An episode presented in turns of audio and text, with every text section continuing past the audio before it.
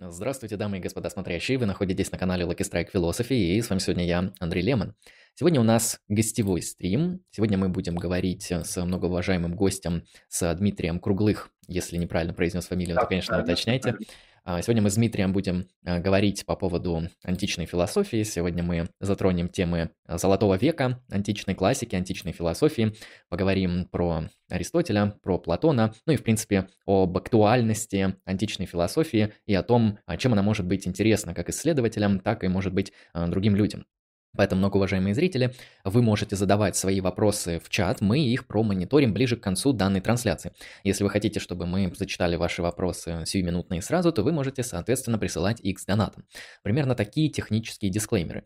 А, Дмитрий, я тогда попрошу вас представиться для нашего канала, для нашей аудитории, рассказать о себе, о своих интересах, о своей профессиональной деятельности. Ну, все, что не в секрете, так сказать, чтобы а, да, аудитория знала, а, с кем имеют дело. Да, ну меня зовут э, Дмитрий Круглых, я окончил философский факультет МГУ, долгое время преподавал в техническом вузе, пять лет. Философия, политология, социология, деловые коммуникации, реклама и прочее, прочее, это все лежало на мне. А, вот, соответственно, чаще всего занимаюсь, вообще моя профессиональная такая сфера моих профессиональных интересов лежит в двух областях, это Япония и Азербайджан. Вот, соответственно, занимаюсь японской эстетикой и занимаюсь вообще культурой Азербайджана. Что это такое за страна, с какими, э, скажем так, культурными обычаями, кодами а, и так далее. Мне это, ну, действительно безумно интересно. А, вот, но вот это вот вкратце, наверное, обо мне то, что нужно знать. То есть э, достаточно часто выступаю профессионально Э, хожу и рассказываю про философию. Ну и, конечно же, у меня есть свой канал на YouTube, который называется «Философское мнение», э, который веду уже лет пять, недавно как раз отмечал юбилей. А, вот, э, пять лет каналу, телеграм-канал, вот, преподаю японский язык между делом, а, вот, и вот занимаюсь такими вещами. О, это очень интересно на самом деле, то, что две таких очень интересных эм, топики в одном человеке, это японский язык и а, история Азербайджана.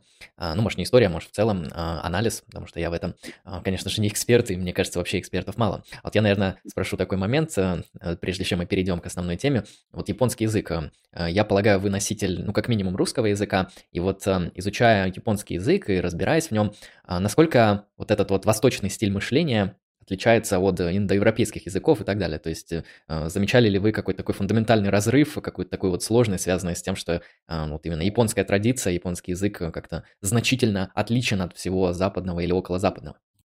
А, действительно хороший вопрос, потому что, во-первых, а, мне самое вот то, что приходит э, в голову, это то, что Хайдегер написал свои заметки, да, э, размышления о языке, как раз общаясь с японцем. Ну, две, не знаю, можно ли говорить это сейчас в эфире, потому что за все могут. В общем, две, скажем так, страны, которые исповедовали в 40-х годах э, не самую дружескую идеологию, назовем это так, а, вот, они очень сдружились, и, соответственно, Хайдегер пишет свои вот эти вот заметки о языке, о размышлениях. Я так понимаю, ему это давало достаточно большое количество пищи для размышления, и э, точно так же вот этот вот самый японец, который его вдохновил, его звали Куки Щудзоу, а он их познакомил с Сартром. То есть вот по легенде встреча как раз Сартра и Хайдегера, она произошла именно вот благодаря японцам.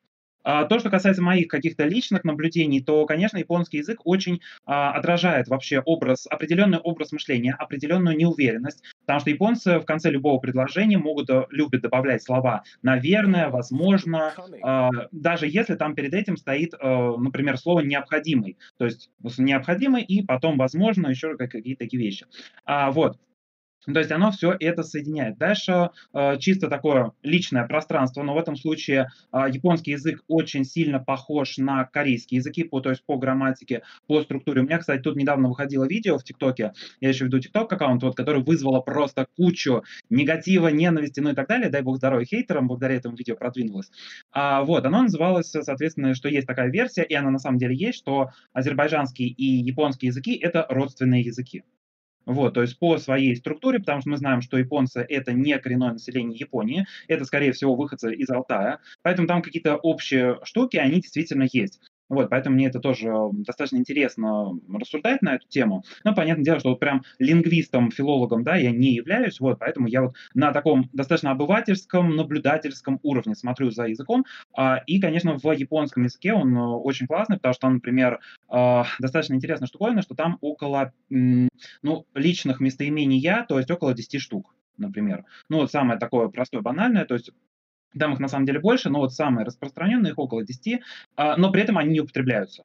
То есть там есть, например, ватакуши, это когда вот самое такое вот имперское это и так далее. А, вот, это с одной стороны. Есть ваташи, это вот уже какое обиходное. Но японцы это вот свою я, свою самость они как бы опускают. То есть это не принято говорить о себе. Да, потом э, уважение к другим людям через сан, сам, ну, самое известное, да, вот это вот, э, сан, господин там такой-то, да, но в японском языке, кроме сан, есть еще более вежливое, сама, то есть то, что еще, скажем так, более вежливо. Ну, плюс японский язык, он достаточно интересен э, в том плане, что есть э, в том, что есть различные особенности, да, то есть то, что было очень много взято из Китая и сделано вот вообще все по-своему, ну, самое банальное, в японском языке три азбуки и нет пробелов. Вот. А, то есть, ну, это э, такая просто базовая информация, которую я... А, то есть, понятное дело, что на уровне, да, я там японский язык уже лет 10 изучаю, мне кажется, это такая банальщина, вот, и потом я вспоминаю, что люди-то, а, вот, не, не все это знают, вот поэтому я, конечно, вот это вот тоже всегда пропускаю, но в японском языке есть три азбуки, вот, все они слоговые, ну, плюс самое интересное, что они их передрали тоже с санскрита, то есть вот эта вот калька, да, там, как строится вообще японская азбука, это они украли из санскрита и присвоили себе. А, вот. И, конечно же, все иероглифы, ну, по большей части, там есть японские иероглифы, но по большей части все иероглифы являются китайскими. Вот. То есть они их украли у китайцев. Ну, как украли? Окей, поза позаимствовали, нравится мне это слово, поза позаимствовали. Вот. А потом в 19 веке, когда они узнали японцы про Гегеля, очень такая тоже интересная история. Гегель, история, все, японцы обрадовались, были очень рады этому всему. А, вот. И придумали концепцию, что вот а, в, в ну, скажем так, а, э, Китай, э, Индия, вообще Европа, там везде были одни войны, а вот одна Япония, там-то войн никогда не было, разрушений никаких не было, вот поэтому Япония – это музей Востока, и она якобы все сохранила. Ну, вот такая вот очень классная концепция, что вот Индия, Китай, они вообще все уничтожили, а вот э, Япония, они на самом деле сохранили подлинный Восток, подлинный настоящий, поэтому они могут так называться, а все остальные подлинным Востоком называться не могут. Вот это им подсказал так Гегель, скажем так. Вот, и потом вот в 19 веке вот эта вся история э, возникла, и, ну, отчасти отчасти благодаря этому японский национализм, он начал расцветать пышным прекрасным цветом, как будто до этого он не расцветал. Ну вот тут, тут зацвел он еще пышнее, подлитый Гегелем немножко, вот это сделало ну, свое. Гегель, такое... да, он любит, э, так сказать, продуцировать всякие национальные и протонациональные такие вещи, ну понятно, немецкий идеализм вот, действительно такой. Да. Да. да, довольно интересно. Япония богатая культура. Э, конечно, многие люди про Японию знают, наверное, только через аниме, но Понятно, что ты знаешь, эм, знаете, это как эм, говорить про Россию через балалайку, медведя и водку. То есть вроде правда, а вроде не очень. Вот мне кажется, с аниме такая же вещь, то что люди ну, в основном узнают так. Я не, не соглашусь, потому что аниме это продукт э, массовой культуры. И так как мы знаем, что вообще любое искусство это всегда разговор про политику, про культуру, то аниме отражает определенные реалии, то есть такие концептуальные реалии Японии. И очень часто я массовое аниме смотреть просто не могу. Ну, то есть вот эта вот история. А вот теперь я, значит, сражаюсь со своим худшим, худшим врагом, мы сражаемся, сражаемся, и тут начнем, будем сейчас дружить. Вот, вот эта вот концепция, она мне кажется достаточно детской, инфантильной, и это то, что свя- связано, наверное, то, что называется стилем каваи. Да, то есть кавайная, няшная, милая и так далее. То есть э, кавай можно воспринимать как отдельную эстетическую вообще категорию, то есть мы можем да, разделить все на кавайное и не кавайное. И вот эта вот детскость, она тоже, да, как мы узнаем, что что-то является милым. Ну, потому что, да, а, милое мы называем то, у чего большие глаза, да, то есть э, какие-то детские черты лица. Ребенок, э, ну, по мнению японцев, это такое а, искаженное достаточно представление о взрослом, то есть точно так же, как и э, о взрослом человеке, точно так же, как и старик. Почему мы стариков и детей считаем милыми? Потому что у них искаженные пропорции в отношении а, обычного взрослого человека. Вот это вот как раз, а это же относится не только к внешней оболочке, но еще и к внутренней. Мы будем называть милое то, что ведет себя как ребенок. И вот такое отношение достаточно милое, достаточно непонятное, оно отражает, а, как мне кажется, состояние Японии на данный момент. То есть э, в геополитическом плане, то есть да, они не так давно познакомились вообще э, с внешним миром, э, не так давно вот это вот все узнали. А, вот, поэтому есть тоже вот в этом плане такая достаточно интересная история. А, вот. Довольно и... интересно. Я, я скорее, да, соглашусь, то, что аниме можно рассматривать скорее как элемент массовой культуры. А, просто я, наверное, локализировал его на Японию, наверное, по принципу того, что его производят часто там, хотя последнее время вот даже Netflix может производить, производить mm-hmm. аниме уже и в Америке, и в других местах и так далее. Я скорее э, хотел подчеркнуть тот стереотип, что все, что люди знают в массовой культуре про Японию, это то, что они знают из аниме, и аниме во многом где-то не точно, где-то искаженно подает то, что есть. Вот скорее, а примерно это я хотел сказать. Мгм. Хорошо. Ну, отчасти, да, я согласен в этом плане, потому что это искаженное, но для меня просто как у меня же сразу включается исследовательская позиция, поэтому я сразу начинаю уже рыть, а что мы можем нарыть из массовой культуры, а давайте мы посмотрим как такого тараканчика, а вот, а давайте мы аниме возьмем. Поэтому, да, действительно, здесь это тоже э, ваша позиция уместна. Отлично. Тут пришел донат, поэтому я предлагаю Ага. его сразу ответить, и дальше мы будем двигаться к нашей интереснейшей э, западной античности. А, AXL 200 рублей. Спасибо тебе большое, AXL за 200 рублей. Теория большого взрыва – это физика или метафизика?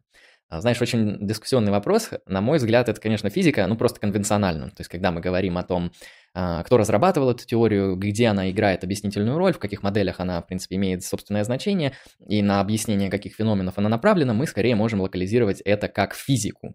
А, Проблема в том, что я не понимаю, почему теория большого взрыва называется теорией большого взрыва, потому что это гипотеза. То есть это просто наилучшее из всех, что есть объяснений, того, какова природа происхождения Вселенной. А даже не природа происхождения, как понимаю, гипотеза Большого Взрыва, она устанавливает примерный возраст Вселенной. То есть это в каком-то смысле это паспорт, на котором написано, сколько лет Вселенной. Вот, это экспериментально нельзя проверить. То есть вы же не можете в лаборатории взорвать Вселенную и посмотреть, а вот что будет. А, Это не имеет никакой повторяемости, это просто некоторая интерпретация физических данных, полагаю. Я здесь немножко скажу, тоже подключусь к ответу, потому что для меня это, вопрос, наверное, тоже дискуссионный, и он представляет больше, наверное, такую метафизику. Во-первых, да, то, то что сама теория была, на- начиналась развиваться все-таки с Канта, это тоже вносит определенную та- такую фил- философскую и метафизическую подоплеку. И плюс здесь, конечно же, еще тоже такой интересный вопрос. А, вот это вот самая точка, начало, то есть это само начало или это всего лишь видимость этого начала в материальном виде? То есть, как мне кажется, это дает э, такую точку для, с одной стороны, для физики, с другой стороны, для метафизики и аристотелевской стороны, да, то есть э, определить, например, э, да, первый, э, вот этот самый большой взрыв, условно говоря, как Бога. То есть, если мы э, берем э, как исходную точку, да, как завещал Аристотель, о том, что да, Бог есть э, причина всего бытия, а, то здесь, конечно, вопрос, как мне кажется, тоже метафизический. А, Ну, соглашусь, конечно, в принципе, эта теория, она граничит с метафизическими размышлениями, потому что когда, в принципе, уч- ой, прошу прощения, когда ученые ее более-менее подтвердили, христиане, они же сразу начали обосновывать, ну, не все, некоторые, то, что, ну, вот, смотрите, наука доказала, что Бог создал мир, потому что этот вопрос не был решен каким-то образом эмпирически до того, как гипотезу Большого Взрыва как-то более-менее обосновали, потому что, а, в принципе, мы могли бы тогда до сих пор не знать, там, Вселенная, она бесконечна, то есть все время, да, существовала, и, как Аристотель, например, да, полагает, а, или она вот в какой-то момент возникает и в какой-то момент там имеет какую-то некоторую смерть. И мейнстримная физика скорее говорит, что она имеет некоторое начало и имеет некоторый конец, а, как свое существование. Но это, конечно, не исключает никаких а, философских интерпретаций, которые мы можем тут подключать, ибо можно сказать, что на самом деле Вселенная существует вечно, просто она так по циклам переходит, как у какого-нибудь, там, не знаю, как у стоиков, да, там, где Вселенная возникает, потом уничтожается, потом опять возникает и так далее, и так далее. Вот, поэтому я так отвечу на твой вопрос. То есть я полагаю, это скорее, конечно, физическая теория, просто она, ну, такая физическая, не в том смысле, что вода это H2O, это строгий факт, а это просто пока что наилучшая гипотеза, и лучше пока нету. Но если появится, тогда мы ее откинем с, с легкостью. А, Хорошо, Дмитрий, я тогда предлагаю двигаться к античности. Я тогда задам первый вопрос, который сегодня мы планировали обсудить. Вот античность, античная философия, конкретно будем про золотой век говорить античности. А Как, с вашей точки зрения, мы можем обосновать, ну, некоторую такую актуальность, значимость и необходимость изучать античность вообще вот в нашем 2021 году? Потому что я, наверное, сейчас займу такую карикатурную позицию, с которой сам, конечно же, не согласен.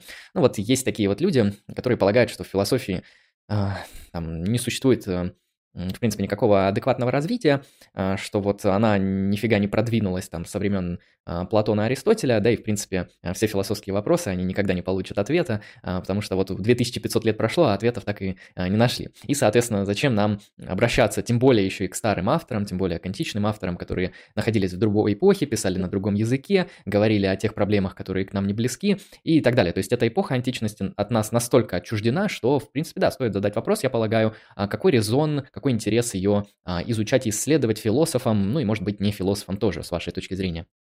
Да, но я вот, наверное, начну отвечать э, кон- конкретно, да, вот карикатурному персонажу, а, потому что здесь уже есть определенное противоречие, потому что если а, философия за 2500 лет не продвинулась, тогда как раз-таки будет логично изучать аналы, откуда она вообще да, начала происходить и так далее, и отринуть вообще всю современную э, философию и так далее. И, в принципе, очень многие этот э, способ э, исповедуют, да, то есть, э, и я не думаю, что это вот прям э, тоже прям, ну, скажем так, сильно плохо, а, потому что действительно такое ощущение, что в античности все есть. А, то, что касается вот этих вот вопросов о том, что вот античность, это когда-то вот тогда была, она сейчас к нам а, вообще не нужна, она вот, вот, вот там вот где-то сидит. А, на самом деле здесь а, все достаточно проще, потому что все те вопросы о, про бытие, про Бога, потому что здесь я согласен, что философия, да, вот с этим карикатурным персонажем, что философия не приближается, например, к понятию Бога. Да, она разрабатывает, она учит на эту тему мыслить и пытается анализировать. Но подошла ли она ближе? Не факт. Подошла ли сама философия, да, в отличие от физики, а, ближе к материи? Да тоже непонятно. А, а вот, а, например, такие личные достаточно вопросы, да, как, например, а что такое счастье? Почему человек должен быть счастливым? Может ли человек быть счастливым? Мне кажется, что древний грек да, что древний грек, что современный человек, это на самом деле одно и то же. Человек, который находится в постоянном ужасе а, перед бытием. То есть в таком вот находится в постоянном ужасе бытия. А, вот, поэтому здесь э, есть вот это вот, ну, скажем так, не проблема, но скорее ответ на то, что Аристотель, да, разрабатывая, например, Никомахову этику, Эвдемову этику, э, большую этику, а, он отвечает на вопросы сейчас, про сейчас. Более того, когда я читаю, а, например, Платона, я его читаю не про тогда я его читаю про сейчас. То есть, естественно, как э, да, с точки зрения герменевтики, с точки зрения прочтения текстов, а я этот текст всегда буду абсорбировать, да, вот условно, говоря, да, забирать как-то, я его буду примерять на себя. То есть я его буду э, примерять на себя, на современную реальность.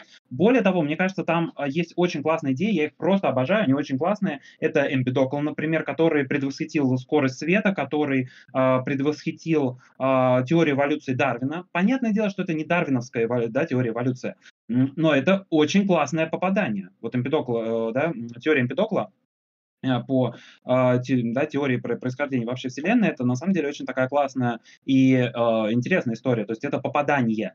А, вообще на истории философии там можно изучать, особенно греческой, а, можно изучать историю пиара. Вот сейчас недавно вышла как раз вот эта вот история, да, там у Собчак на канале вышла про инфо-цыган. Вот у меня тоже очень интересует вопрос, насколько вообще древние греки и тот же самый Сократ и так далее, они были инфо-цыганами. То есть вот если мы принимаем вот такую вот позицию, на самом деле, вот если мы окей, то, что Диоген Лаэртский написал, вот эти вот все истории про досократиков, примем за чистую монету, а это же реально очень классный пиар. То есть у них можно учиться пиару, условно говоря, прогреву аудитории. Не всегда оно будет работать, но а, тем не менее мы у них можем, да, если а, мы, да, там Диогена вспомним, это же, ну, такие прям первые перформансы, а, вот, Диогена Синопского. А, да, вот, первый это, антихайп, я бы сказал. Да, а, вот, поэтому а, здесь, а, да, греческая философия, как и любая мысль, она всегда будет про здесь и сейчас, да, то есть находясь с определенных позиций, мы, читая вот тот вот текст, естественно, будем редуцировать это на себя. То есть вот это вот достаточно такая интересная вещь, и дальше античной философии, мне кажется, что никто не пошел. Дальше Платона особо никто не двинулся. А, я э, просто вот сейчас я начинаю перечитывать. То есть, понятное дело, когда я э, преподавал в ВУЗе, я вот говорил, вот этого, значит, Платон, ну, потому что по программе там Платон, Аристотель. Вот я говорю, вот это вот Платон, вот это Аристотель. А сейчас, чем дальше и больше я погружаюсь, например, в того же самого Платона, я не понимаю, чем Платон отличается от Аристотеля. То есть я абсолютно не понимаю, потому что Аристотель это тот же самый чисто Платон. Даже если мы смотрим по его диалогам. Даже если мы не вдаемся в модель а Аристотель это просто другая сторона Платона. То есть, да, который много-много объясняет, но я бы не сказал, что он, э, Аристотель, именно чем-то слишком оригинален. Он оригинален в своей политической э, идее, но опять же во многом схож с Платоном. Э, вот это вот понятие идеи, формы. Э, и Аристотель такое ощущение, что он пытается убежать от э, Платона, и он э, не получается. С другой стороны, если мы будем э, смотреть истории про Платона, а, то Платон тоже не оригинален. А, но Платон, он действительно стал очень популярным, очень востребованным и за свой стиль, и при этом, при всем, оно же очень отличало, то есть там есть вот эта история, что он, а, один из своих диалогов, он как раз перепер у пифагорейцев. И, скорее всего, он как раз у Филолая вроде как покупал там книжицу, и потом с нее прям брал и буквально переписывал. Вот, поэтому Тут еще возможно говорить, что, а, возможно, да, основой всего был пифагореизм, вот э, в прямом смысле этого слова, да, а, вот, но мы просто ничего не знаем, и поэтому, да, потому что Пифагорейский союз был закрытой сектой, и поэтому вот тут неожиданно раздался, да, а, скажем так, такой вот взрыв в виде Платона в виде феномена вообще в истории философии. Э, и поэтому он прошел вот эту вот, э, скажем так, выдержку годами, хотя понятное дело, что во многих э, вопросах он тоже не оригинален, но мы просто по нему можем предугадать вот эту вот историю. И в этом плане вот дальше действительно Платона, ну, наверное, не двинулся никто, потому что схоластика, патристика – это тот же самый, да, Платон, Аристотель. Вот патристика, да, там, э, понятное дело, она опиралась на неоплатонизм и на неопифагоризм. Вот, есть те, одни и те же идеи. А схоластику читать просто невозможно, это вот как бы, э, то есть это же, э, ну, как, да, для специалистов это на самом деле очень важно, интересно. Опять же, не, не вся схоластика неинтересна, но ее, в принципе, всю можно вот более-менее а, понять и представить. То есть вот если мы там особенно берем метафизику, а, понятное дело, что «Сумма теологии» Фома Аквинского – это произведение, которое нужно читать всем и каждому. То есть вот, а, там те, те, кто за атеистов, те, кто за христиан, вот это вот просто дайте им эту книжку, и чтобы читали и изучали. А, вот. Но а, какие-то вот вопросы, они все-таки все опираются на Аристотеля, то есть озираются, смотрят а, и так далее. Поэтому Дальше, да, появляются какие-то идеи, но они скорее больше возникли, они были оригинальными именно в социальном плане. То есть Ницше, да, вот, со, но опять же, да, Ницше ищет Бога с фонарем, да, и спрашивает, где Бог. И это не идет дальше Диогена Синопского, который точно так же ходил и точно так же спрашивал. Вот, поэтому в этом плане античность и античная философия, она для нас э, вообще представляет э, такой вот невероятный интерес. Ну, то есть, в принципе, тезис о том, что Вайтхедовский, да, тезис, то, что вся философия — это заметки на полях Платона, имеет право на существование очень даже большое. А, я бы, наверное, даже действительно согласился с тем, что в каком-то смысле вся философия — это заметки на полях пифагорейского культа, ибо все они туда прямо или косвенно восходят. Я, кстати, очень согласен с вот этим произнесенным вами тезисом о том, что не совсем очевидно, чем Аристотель от Платона отличается, потому что а, ну, я думаю, вы знакомы особенно с таким вот диаматовским прочтением этого всего, где вот Аристотель и Платон это там тезис, антитезис, mm-hmm. да, там противоположные фигуры, там, э, не знаю, отец и блудный сын, где там сын ушел далеко-далеко, непонятно куда, и не возвращается. Э, но это совершенно не так, я соглашусь, ибо когда мы там, даже эм, если почитать метафизику, мы видим, как эм, как систематически пытается обосновывать свой гелиоморфизм, так называемый эм, Аристотель, он, конечно, не называл это гелиоморфизмом, и не было у него работы метафизики, но так или иначе нам это подают как что-то вот, как что-то отдельное, как что-то, что не связано с платонизмом, но там же в других пассажах а, мы видим, что он говорит и там про, про идеи, да, про те же формы. А, то есть вначале как бы мы обнаруживаем некоторые тезисы, связанные с тем, что весь универсум, он исчерпывается вот этими гелиморфными образованиями, форме плюс материи, но с другой стороны есть там чистая форма, и есть мыслимая чистая материя и так далее. То есть в этом плане много таких именно метафизических заходов, полагаю, на платоническую топику, и я всегда полагал лично, что Аристотель, он скорее развивается идеи Платона, там где-то углубляет, где-то их более систематически подает, ибо Платон, конечно, конечно, написал все в диалогах, и э, делать какие-то трактаты из этого иногда э, приходится философам. И Аристотель в этом плане далеко не отходит. Ну, этика там, тем более, что, что там, что там, этика добродетели, разве что чисто систематически различается. Но е- э, если брать вот эту античную мысль, вот я хочу уточнить на, по поводу тезиса, вы вначале сказали о том, что мы можем вот и Платона, и Аристотеля, и других классиков античности а, рассматривать а, таким вот способом, как, ну, как в современности, да, как того, mm-hmm. как того, что актуально для нас здесь и сейчас. А вот как, с вашей точки зрения, это может выглядеть? То есть какие вот вы полагаете идеи вот действительно могут быть актуальны? То есть вот я могу сказать, вот здесь вот можно быть платоником по всем основаниям, или здесь можно быть аристотеликом точно так же, как там в античности. Или не, не будет ли тут некоторого вот этого вот перехода уже все же на нашу какую-то там современную там культуру, философию и бэкграунд, и если такой переход будет, не сотрет ли он то, что хотели до нас донести Платон, Аристотель и, в принципе, а, античные классики? То есть, вот, грубо говоря, я хочу спросить, при адаптации античности на современность, не потеряли ли, ли мы античность? Вот. А, да, такой тоже интересный достаточно вопрос. А, я считаю, что здесь просто по всей ситуации мы в любом случае будем терять античность. То есть античность, она уже в любом случае а, потеряна. Если у нас нет машины времени, которая перенесет нас туда, где мы там проживем еще лет 20, да, адаптируемся в культуру а, и так далее, мы, естественно, единственное, что мы можем делать, да, начиная с эпохи Возрождения, это просто возрождать эту самую античную культуру. То есть мы можем ее домысливать.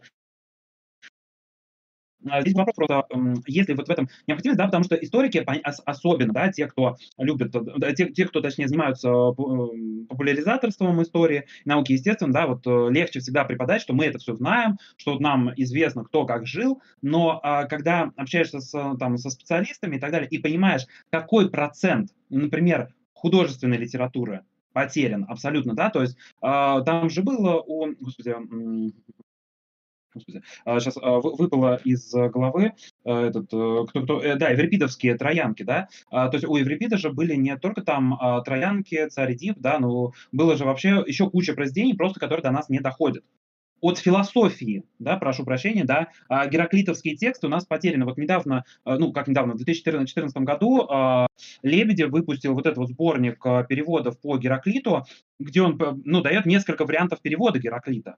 А, и вот эта вот работа, она просто показывает то, что да, мы этот текст можем прочитать так, можем прочитать так. А как хотел, чтобы читал его Гераклит, мы, ну, как бы не знаем, сорянки. А, вот, поэтому а, здесь, конечно, то есть, а, да, потому что те же самые греки, они, кстати, как и японцы, да, они писали без пробелов.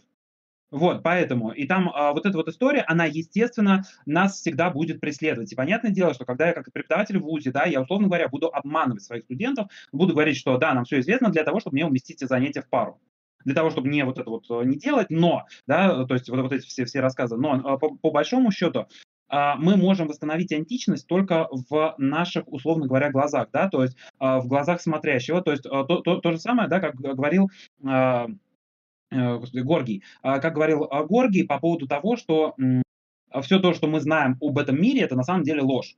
То есть, и опять же, да, я перекидываю в любом случае на современность, э, например, да, то есть то, то же самое, мы, да, там увидим э, трейлер э, Трампа, ой, ну, там, предвыборную кампанию Трампа, либо трейлер Супермена.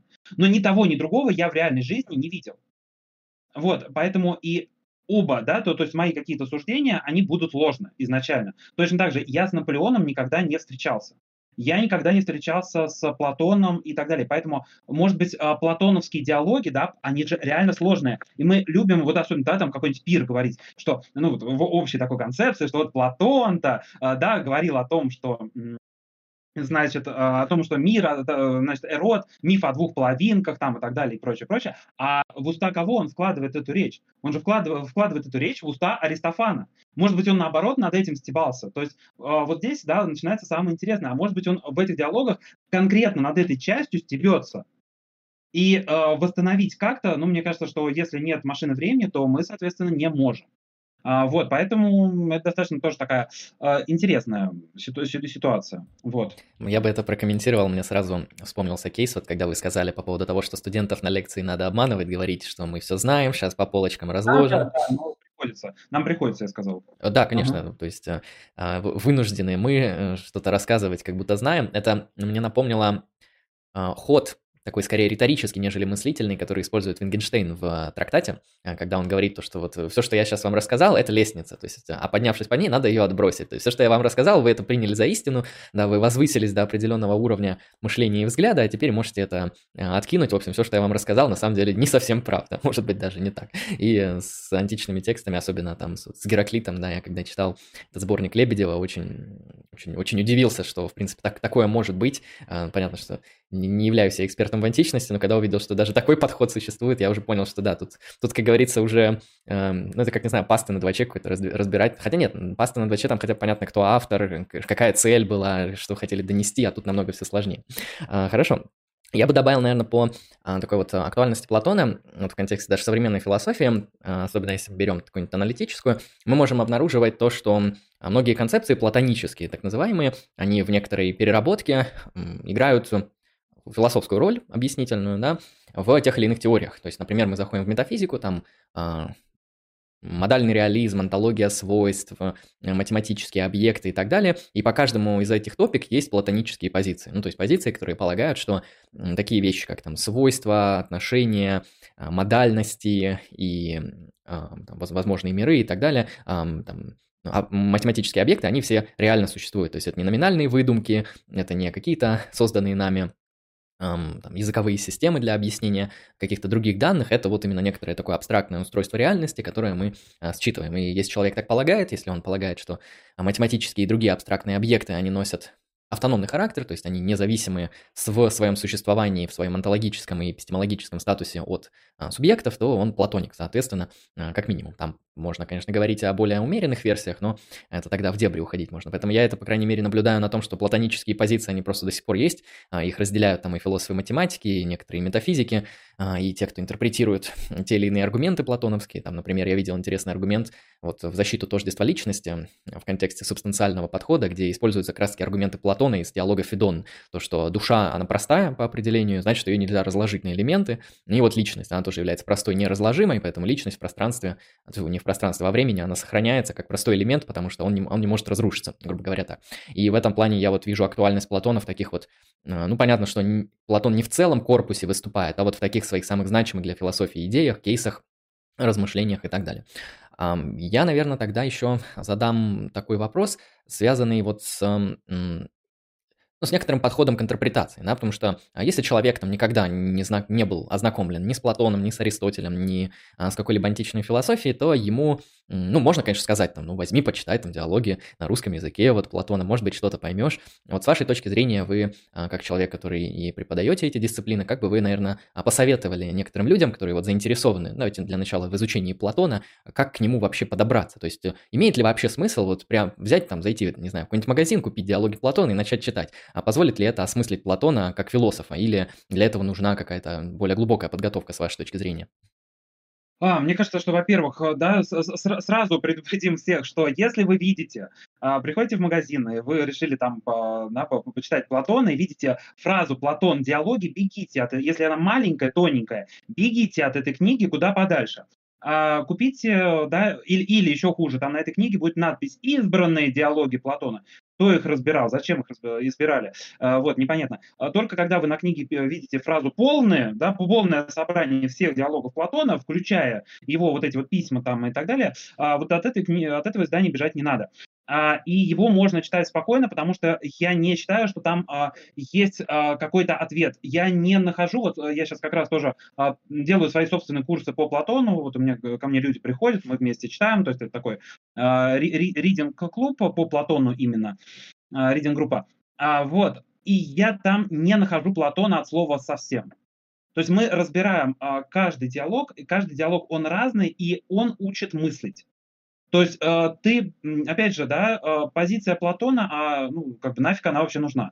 Ну, то есть по-хорошему, да. А, вообще, мне кажется, что Платон, он сделал вообще одна из главных э, задач э, диалогов, с которым он справляется, это заставить человека мыслить. То есть он обыгрывает вот эти вот все ситуация, и он заставляет мыслить. Поэтому, да, а, читая а, платонские диалоги, даже если вы там ничего не поняли, не разобрались, это нормально. Если вы не выцепили платонизм или еще что хуже, что хотел сказать автор? А да ничего он там не хотел сказать, он вас хотел научить немножко, он хотел вам а, видосик показать, да, о том, как люди спорят.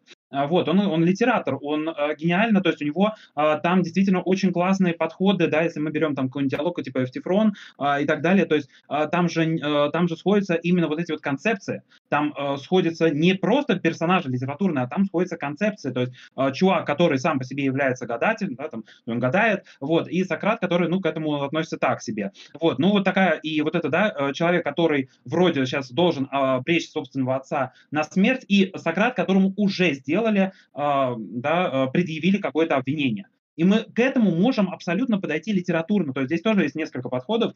А, то есть мы можем подойти к этому реально как к литературному произведению. Можем диалог Пир читать как произведение про... Мы можем диалог Пир читать как произведение, как просто про тусовку, где мужики собрались, рассуждают там про любовь. И это драматургия. То есть там, если еще смотреть, там же э, Платон это на самом деле гениальный драматург. То есть вот эту вот еще сторону тоже, поэтому а, если вы не разбираетесь, да, там в Платоне, боитесь как-то а, и так далее, то не стоит. А, понять вы ничего не поймете. Диалоги ничем никогда не заканчиваются. На это, кстати, да, есть тоже такая интересная, кстати, там же есть теория о том, что диалоги Платона это всего лишь такой прогрев для аудитории, для того, чтобы люди приходили, то есть а, а, буклетики были, которые, типа, а если вы хотите узнать, что было дальше, приходите в нашу академию. Да, плюс там еще вот эта вот вся история про, там есть Сократ старший, есть Сократ-младший, когда, да, и некоторые философы, которых зовут там Сократ-младший, а, вот, это тоже определенная драматургия, а, когда он вводит, например, Аристотеля туда. И когда главным действующим лицом в его диалогах а, становится, например, Аристотель. И ты такой читаешь, и ты переосмысливаешь вообще всю биографию Платона и то, что про них говорили. Вот, поэтому Там вот это вот э, все очень-очень круто и на самом деле очень современно. То есть э, там есть абсолютно классная история про, например, а, вот то, что меня вдохновляет, наверное, больше всего в Платоне, а, это история, что мир а, откалывается и начинает крутиться самостоятельно. Вселенная откалывается от Бога. Потом мы увидим то же самое в гностических текстах. То есть то же самое абсолютно, да, вот это вот, там Ион София, вот он вышел из вот этого вот Бога, там, вот это не он сам вышел, да, он породил нечто, что начало порождать мир э, вне Бога, э, ну и так далее. То есть, ну вот э, такие идеи, они на самом деле очень классные, они очень живые, и Платон, он очень живой. Вот, наверное, вот так вот я отвечу.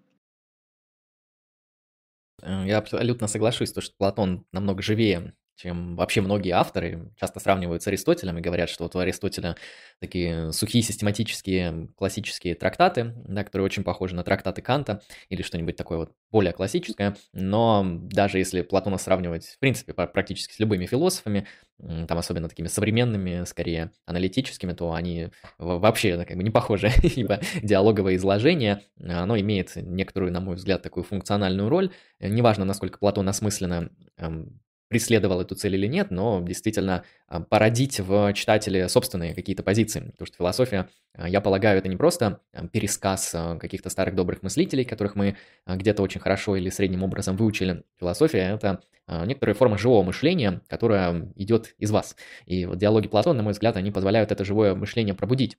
Ибо мы можем прочитать «Государство Платона», очень интересный систематический труд с большими аллегориями, с интересной последовательностью мысли, с э, крутыми мысленными экспериментами или мифами, э, но при этом абсолютно ни с чем не согласиться. То есть сказать, да, это очень интересно, это гениальная проработка, но я не согласен. Да? И вот, а почему вы не согласны, какие у вас резоны, то есть готовы ли вы спорить заочно с э, сократическими персонажами и так далее, это уже вопрос к вам. И, возможно, это повлияет на то, как человек это будет все мыслить для себя.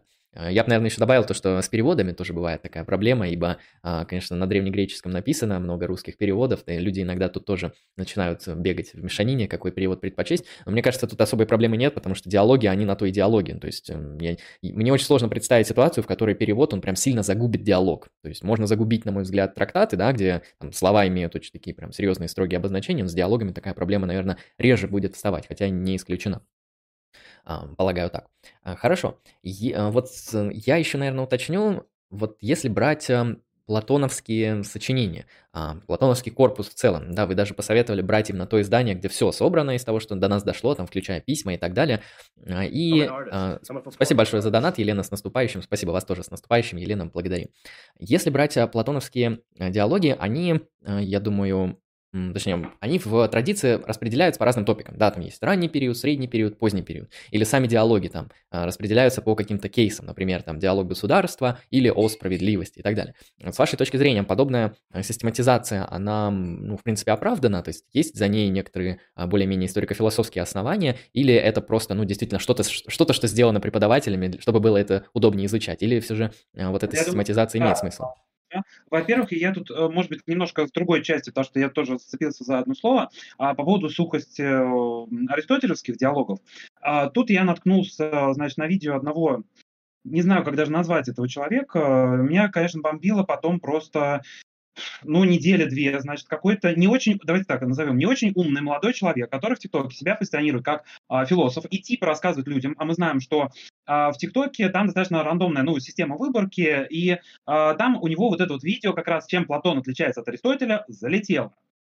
И он там говорит, что из серии, а вот, значит, Платон писал диалоги, а Аристотель не писал. И мне, конечно, хотелось да, сказать так, этому матчу. Ну, то есть я, я в итоге не стал, может быть, попозже сделаю реакцию на это все. Но, а, конечно, меня пугает то, что очень, да, там 16 тысяч просмотров. Этому молодому человеку сказали, молодец, спасибо большое, что объяснил, вот мы не знали. А весь ужас в том, что, Арист... и, видимо, сам молодой человек, потому что я так посмотрел его канал, а там беда, печаль. А вот, он, видимо, сам не знает, что Аристотель тоже писал диалоги. То есть Аристотель писал диалоги, до нас дошли просто произведения, которые а, нашел а, Андроник Родоцкий через два века после смерти Аристотеля. То есть два века прошло, и в итоге там нашли вот это вот, и придумали название метафизика, логика, да, слово логика у Аристотеля вообще, ну, не особо где-то фигурирует.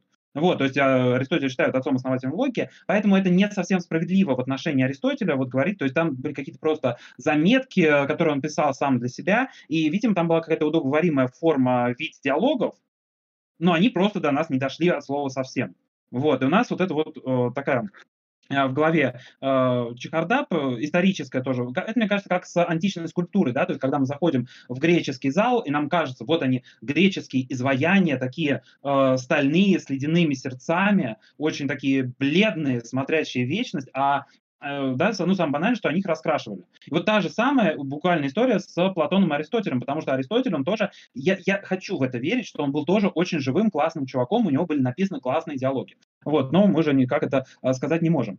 Вот. А по поводу того, что разбивать а, тексты на вот эти вот а, части, мне кажется, это действительно оправдано, потому что, а, во-первых, они разбиты хронологически, с другой стороны, мы больше можем предположить, а что якобы, да, что к концу жизни, а, чем дальше Платон пишет, тем больше Сократ становится, он отходит от а, своего какого-то реального представления и становится а, марионеткой а, в идеях а, Платона. Вот, поэтому мне кажется, что это такая штука, которая, во-первых, а, оправдана, б, она сделана, насколько я понимаю, она сделана все-таки лингвистами, и которые занимаются Платоном с точки филологом, да, которые занимаются им с точки зрения древнегреческого языка, и вот, видимо, там они тоже видят какое-то развитие, которое я, к сожалению, да, как ну, то есть я что-то из греческого языка знаю, из школьного курса, но и современного греческого в школе а, проходил. А, вот, а, но как бы, да, стать комментатором Плат, Платона, возможно, меня там через какое-то время, там, я пойду на курсы древнегреческого языка, там, и начну читать а, Платона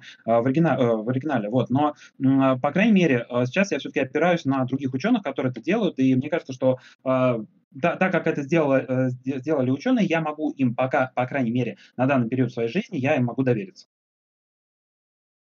Мгм. Отлично.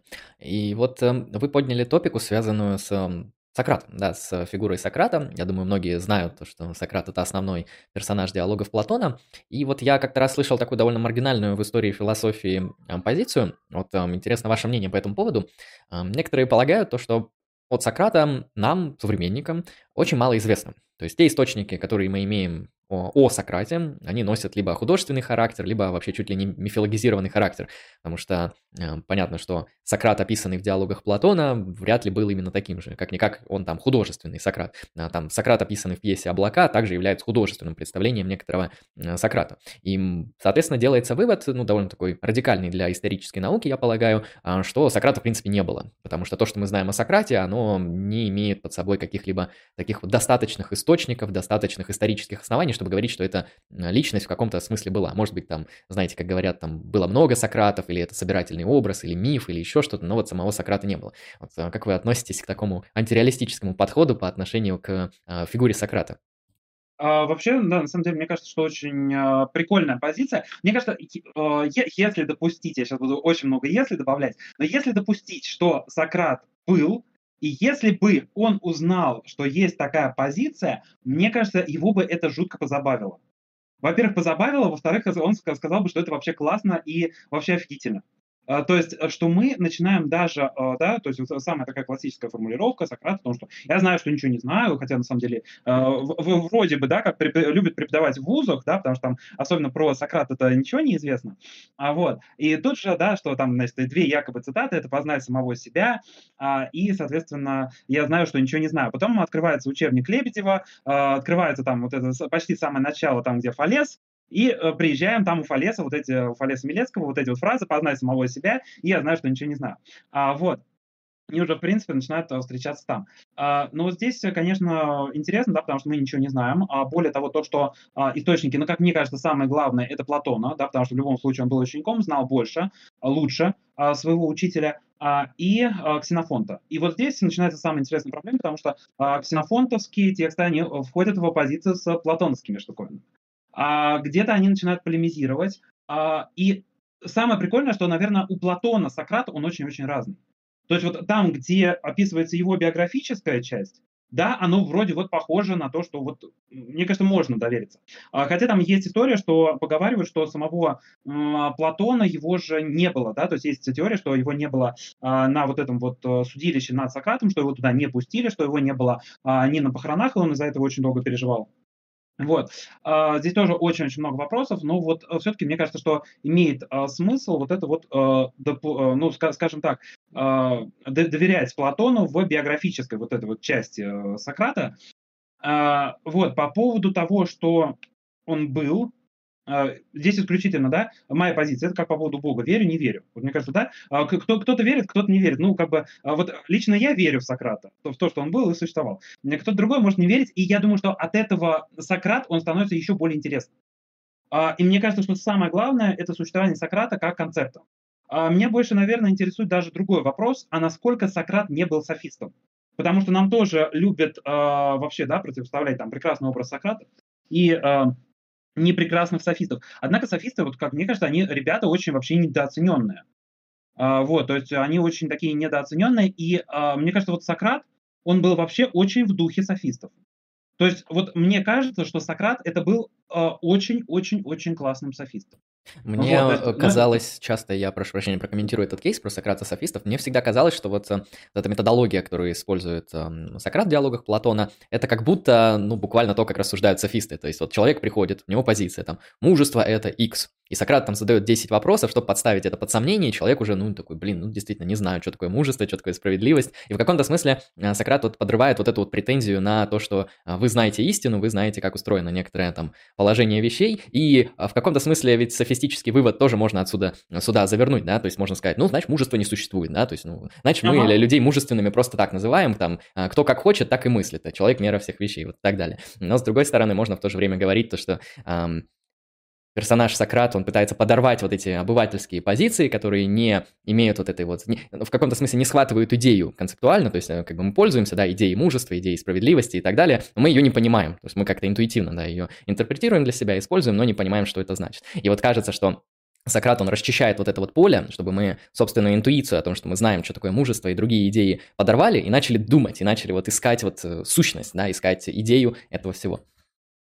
Мне казалось это так. Но насчет, кстати, актуальности софистов абсолютно соглашусь, потому что я вот, например, исследую метаэтику, и в метаэтике имеют ну, некоторую популярность такие э, релятивистские, нон-когнитивистские концепции при объяснении морали. Я бы не сказал, что они самые популярные, но они просто есть. И вот там, ну, буквально, да, то есть такие тезисы, связанные с тем, что мораль – это а, там, Мораль – это наше представление о морали, мораль – это мои предпочтения, мораль – это предпочтение сообщества, там, то есть релятивизм такого типа, или мораль – это просто там, выразитель моих эмоций. Когда я использую моральные эмоции, вы простите, моральные суждения, я выражаю там моральные эмоции и так далее. То есть в этом плане такой вот тезис релятивистов, э, тезис софистов, который, э, на мой взгляд, очень сильно пересекается, он даже в современной философии, конечно, есть, поэтому эм, Софисты, я полагаю, действительно незаслуженно ушли из истории философии, ну так, в широком смысле ушли, а, в силу того, что а, ну, почти весь философский мейнстрим, он наследует такую софистическую линию, ну, по крайней мере, в 21 веке уж точно, а, из того, что я наблюдаю. Как-то так. Я, если прервал, можете продолжить, если не прервал. Как раз, да, я, я же тоже закончу. Да, хорошо. Я тогда хочу, э, думаю, с Платоном, с Сократом мы так нормально разобрались, чуть позднее перейдем к чату. Хочу также поговорить об Аристотеле, ибо тоже довольно интересная фигура. Вот если брать Аристотеля, да, как а, такого тоже автора золотой классики, античной классики. Вот а, с вашей точки зрения, ибо вначале вы оговорились о том, что а, ну, Аристотель во многом наследует Платона, Аристотель во многом а, платоник, да, то есть мы можем осмысленно говорить, что Аристотель платоник. Вот с вашей точки зрения, имеет ли смысл вообще Аристотеля выделять как такую вот значимую фигуру, как, как что-то, как, как того философа, который действительно много чего сделал для философии, и как того, кто входит в этот вот а, золотой век, да, античной классики и так далее, и так далее. Вот а если Аристотель, он не такой-то и прорывной, не такой-то фундаментальный, а просто хороший комментатор Платона, например, то а, какой смысл, какой интерес а, к тому, чтобы его изучать, его читать и его интерпретировать? А, да, ну, по крайней мере, по той а, внешней форме, которая у нас есть, да, то есть это его произведение, как мне кажется, физика а, систематизирована, а метафизика – это больше пересказ Платона, то есть это, а, метафизика – это скорее, как мне кажется, да, комментарий на Платона, я, я бы больше так сказал. А, о категориях. А, о категориях – это, наверное, оригинальное произведение, да, то есть но опять же, где-то похож, вот а, именно в категориях он где-то похож на Платона, где-то не похож на Платона. То есть вот здесь это такое ну, интересное произведение. А, всегда компаративистика, да, такое сравнение, всегда интересно. И плюс, что мы еще к этому можем сказать, для меня, да, я как человек, который окончил кафедру этики, вот, ой, прошу прощения, кафедру эстетики, вот, для меня интерес, интересно то, что в отличие от Платона, который говорил вот это, фу, искусство, вот это вот все то, что его как-то воротило, то есть это то, что вот нас от мира идей куда-то вот туда вот э, увлекают, да, вот это э, третично по отношению к миру идей, это вообще фугадость, там, значит, он в диалоге и он это все очень, но а потом он жаливается над искусством, но говорит, ну ладно, если уж в социальной части, да, в государстве можно эксплуатировать искусство, вот несчастных стражей натаскивать через искусство да, воспроизводить какую-то цензуру и воспитывать стражей так, как нам надо и так, как нам хочется. Вот это вот мы можем сделать, но вообще искусство это фо, это э, гадость. Вот. А вот мне кажется, Аристотель очень классен тем, что э, он как раз не отрицает вообще искусство, а, и он говорит о том вообще, как надо создавать искусство, как произведение искусства и вообще зачем нам нужно искусство. То есть а, Аристотель в этом плане, он а, безумно передовой, а, хотя, с другой стороны, то есть вот во мне борются тоже вот, э, да, говоря об актуальности Платона и Аристотеля, э, я просто вижу, сколько, например, производится кино, сколько производится сериалов. И вот я думаю, реально в какой-то момент э, есть сейчас ну, перенасыщение рынка вот, кино, сериалов, и человеку сложно ориентироваться в таком большом количестве фильмов и сериалов. А, и, возможно, где-то Платон, он где-то это предвосхищает, и он где-то это видит. Это с одной стороны. С другой стороны, я понимаю Аристотеля, его позицию вот по поводу катарсиса, по поводу очищения души. Я понимаю, да, это действительно то, есть то что э, надо. Э, плюс, более того, у него, у Аристотеля, как мне кажется, у него все-таки менее зверская позиция в отношении вообще государства. Потому что вот весь ужас 20 века – это прям воплощение Платона в очень-очень извращенном виде. А что он хотел 2000, да, там, 500 лет назад, то плюс-минус-то получил. А, вот. Э, но только очень извращенная и так далее. А с другой же стороны, мы видим аристотелевскую позицию, а, очень политологическую. Он потрясающий политолог, он прям взял, э, да, и в отличие от Платона, который вот эти мифы, переселение души, там, пещеры, там еще что-то, вместо вот этого вот всего, Аристотель все-таки он более такой прагматичный чувак, который берет и говорит, у нас есть опыт таких-то, таких-то государств, и давайте мы этот опыт весь, э, да, ну, соединим в одно единое целое. А поэтому я считаю, что, в принципе, Аристотель – это родоначальник науки. То есть родоначальник науки в ее европейском плане. А, то есть это тот человек, который а, отходит уже от мифа, от мифологии, которая нравится Платону, и который начинает все систематизировать. Ему очень классно систематизировать. И даже если мы подходим к тому моменту, что Аристотель как такой интерпретатор Платона, то он очень охренительный систематизатор. То есть он прям он знает, как это сделать. Э, если мы не берем, потому что к метафизике там очень много проблем, кстати. Да, у нас же самая большая беда, которую э, у нас нельзя нигде прочитать нормально Аристотеля метафизику. Там же какая была история с переводом. У нас был а, нормальный, более-менее нормальный, адекватный перевод метафизики, который там сделали, по-моему, если не ошибаюсь, в 20-30-х годах, а в 70-х пришел какой-то, я не помню сейчас фамилию этих всех людей, надо будет посмотреть. А, вот, у меня просто на имена фамилии прям очень хм, плохая такая память. А, вот, но пришел какой-то чувак, а, редактор, и сказал, сейчас мы отредактируем Аристотеля, чтобы он был более понятным. Вот, и вот эта вот редактура, она осталась. То есть, если, да, там читать именно, а, то есть это надо находить книги 20-х, 30-х годов, какие-то вот э, издания репринтные, там еще что-то. А, вот, так метафизику а, понять в принципе нельзя, поэтому здесь у нас есть очень-очень большая проблема, поэтому то, то, что вот э, это на самом деле, да, такое горе. У нас э, Аристотель, к сожалению, вот норм, э, нормально в полном объеме, он как-то никак его не могут не перевести, ни какие-то комментарии тоже нормальные написать и так далее. Это на самом деле беда очень большая. Может быть, когда у нас переведут Аристотель нормально, начнут его нормально преподавать, э, может быть, у нас тогда и все нормально пойдет. Вот, но тем не менее, вот есть такая, собственно говоря, позиция по поводу того, что действительно Аристотель, он наше все, потому что он очень классный систематизатор, и он просто показал, как это делать. А вот, и он заложил вот эти вот фундаменты, методологию. Э, вот, то есть если он заложил где-то, может быть, можно так сказать, форму. Конечно, не без ошибок, но он очень классный. Я согласен. Действительно, Особенно, когда открываешь, например, политику, отличное произведение, на мой взгляд, одно из самых таких э, удачных произведений Аристотеля, по крайней мере, из того, что дошло в том или ином виде. А, и по ощущениям, что труд политика не особо отличается от какого-то, ну, плюс-минус такого классического современного учебника по политологии, по политической теории, ну, что-то такое. Потому что тоже какие-то вначале даются базовые дефиниции, рассматриваются какие-то там эмпирические проявления, вот есть такие-то формы, вот э, они могут так-так соотноситься, они а, имеют такую-то цель, да, там, конечно, вклинивается его метафизическая картина с а, четырьмя причинами и так далее, а, но в целом выглядит очень, я бы сказал так, свежо, актуально. И это не потому, что там западная наука политологическая уж не ушла от Аристотеля, а потому что Аристотель сделал для нее слишком много, на мой взгляд. То есть он сделал для нее настолько много, что до сих пор читается как такой почти классический автор, то есть за исключением некоторых таких чисто стилистических особенностей, которые связанные с культурным и языковым бэкграундом Аристотеля. А вот э, здесь вопрос из чата был, и, на мой взгляд, он коррелирует с вашим тезисом, который вы высказывали. Вот тут просят раскрыть, какие взгляды у Аристотеля на эстетику. А, да, потому что вы об этом а, поговорили, вот э, просят подраскрыть, если есть такая возможность. Да, конечно. А, значит, он написал такое классное произведение, как а, «Поэтика», а, которое состоит из двух частей. Первая часть о трагедии до нас дошла, о комедии не дошла. Вот, поэтому мы можем. Возможно, там в комедии еще что-то понималось. Такое ощущение, что ему вообще вот в этом произведении заплатил автор «Царя Эдипа», вот, потому что он на каждой странице Значит, царь Эдип классный, царь Эдип вообще потрясающий, это образец всего и вся. А, это такая одна из первых а, герменевтических, прям очень классных а, трактовок того, как надо писать. То есть он, да, опять же, я, кстати, не вижу, ну, я не знаю, вот с каким оттенком, мне кажется, что вот это вот метафизическое про четыре причины Аристотеля, их можно сувать куда угодно. То есть они настолько универсальные, что он, он их сует в политику, да, там уже это а, на ваш Ну, они на то-то и метафизические, что охватывают там любой элемент бытия, там от политики до души и заканчивая там строением и животных. Вот, да, то, то же самое выстраивается, да, у нас, значит, есть целевая причина. А вообще зачем это все?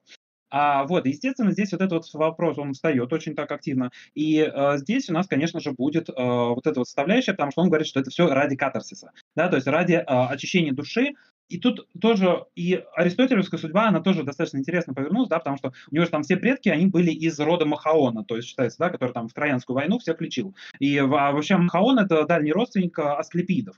Вот, э, ну, в смысле Асклепия, да, соответственно, вот Аристотель, он является Асклепиидом, то есть вот родственником э, бога врачевания, ну, то есть тоже э, так неплохо. И поэтому он видит в искусстве такую врачебную цель. То есть вы приходите, вообще, да, зачем смотреть трагедии какие-то, зачем смотреть искусство? Да для того, чтобы вы научились сопереживать. То есть для того, чтобы вы увидели какую-то, может быть, где-то человеческую глупость, которая происходит не с вами. Поэтому Аристотель, он очень классно подходит к искусству.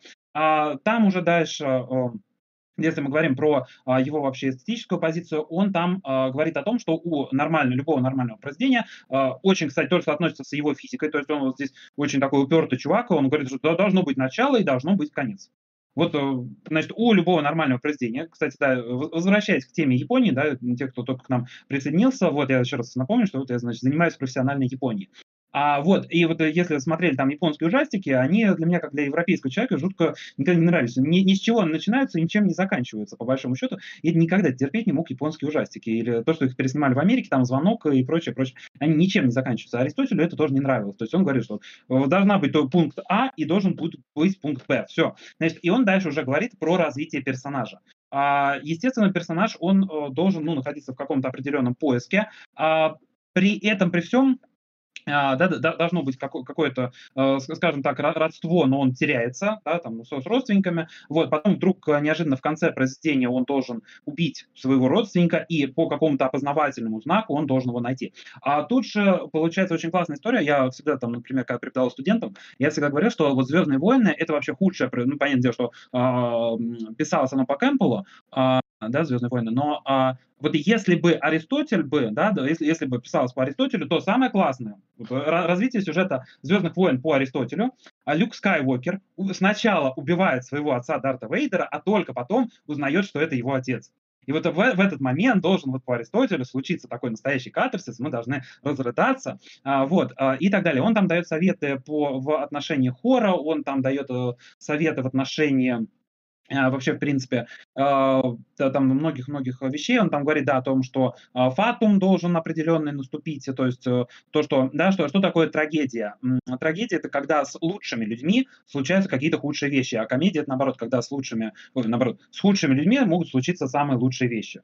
Вот, то есть это вот две такие, да, и там происходит перипетия, да, то есть переход от да, состояние лучшего к худшему. И это, да, действительно всю ту историю, которую мы наблюдаем а, в царе Дипе. То есть чувак, а, который был царем, которого там а, приютили, он убивает а, своих родителей, в итоге, да, там, точнее, убивает отца, женится на своей матери, и в итоге он слепнет, да, в, в итоге став зрячим.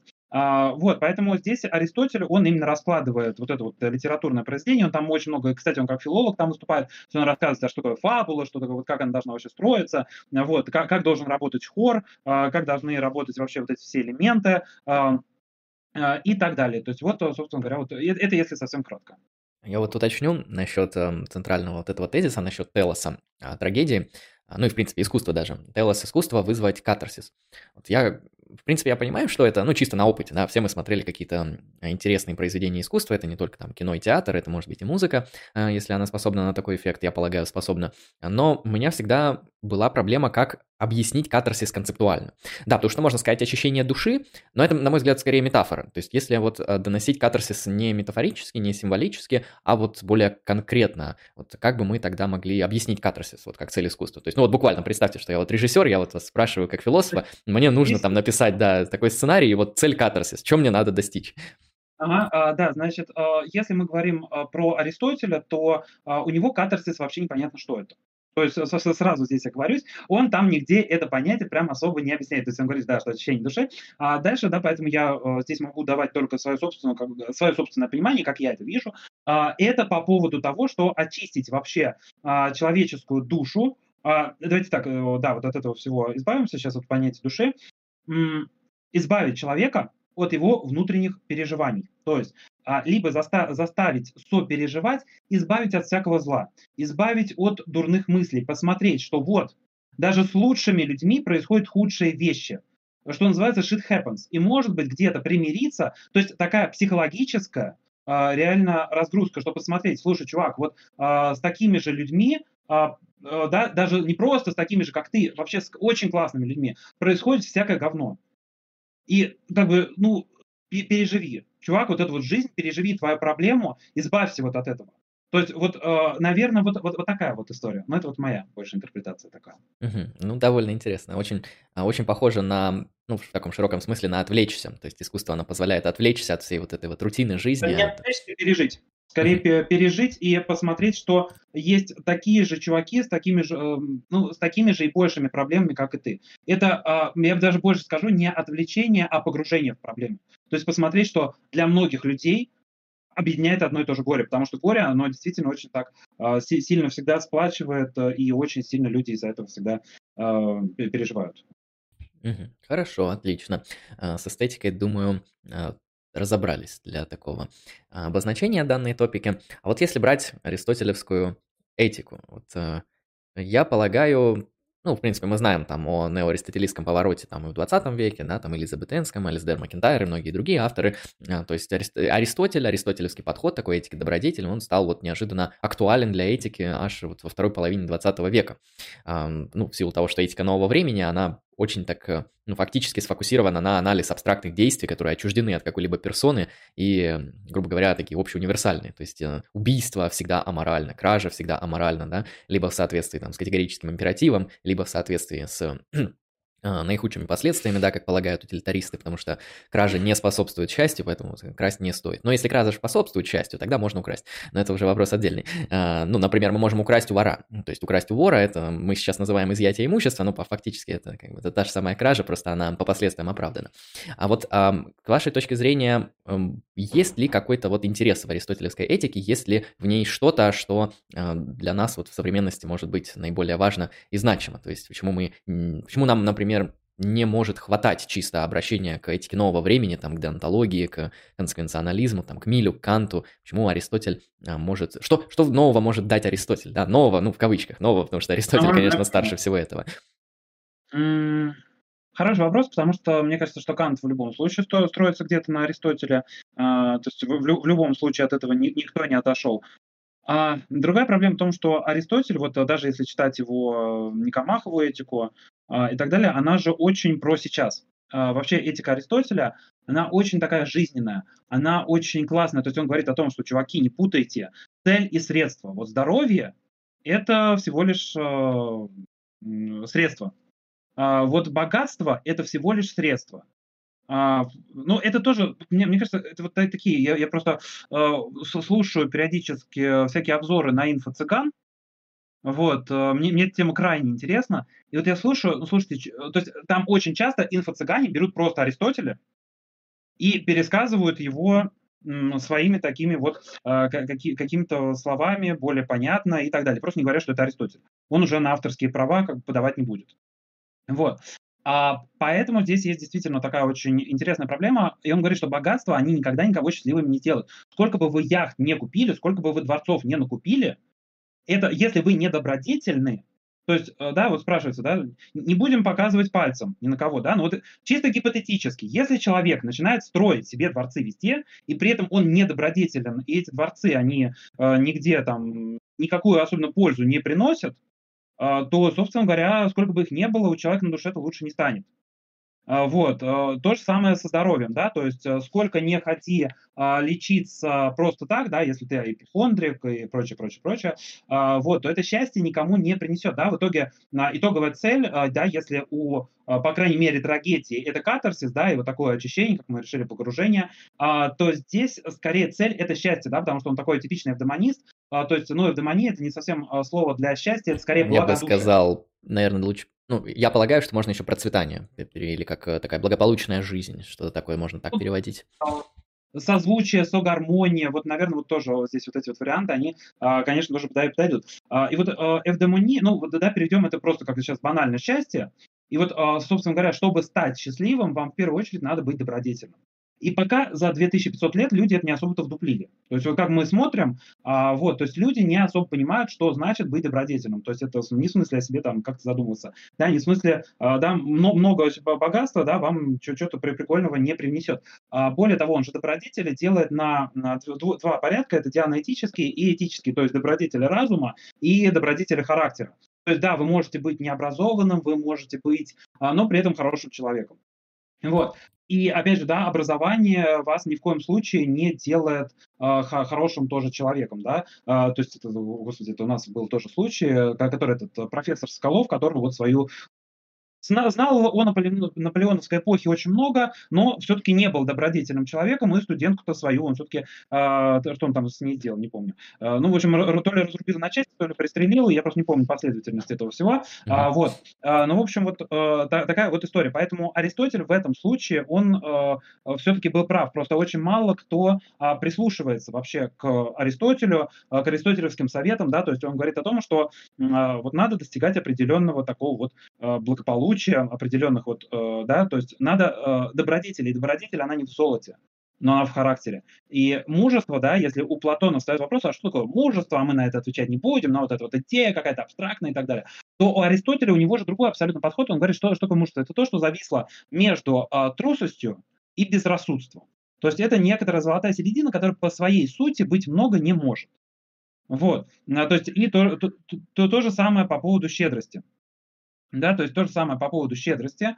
А, щедрость это то, что зависло между а, это то, что зависло между скупостью и расточительством. Ну и да, я студентам говорю, ну приходите вы в клуб, например, да, и всем выпивка за, за, за, за мой счет. Естественно, то тут же у вас появятся друзья, но вот деньги имеют такое свойство заканчиваться.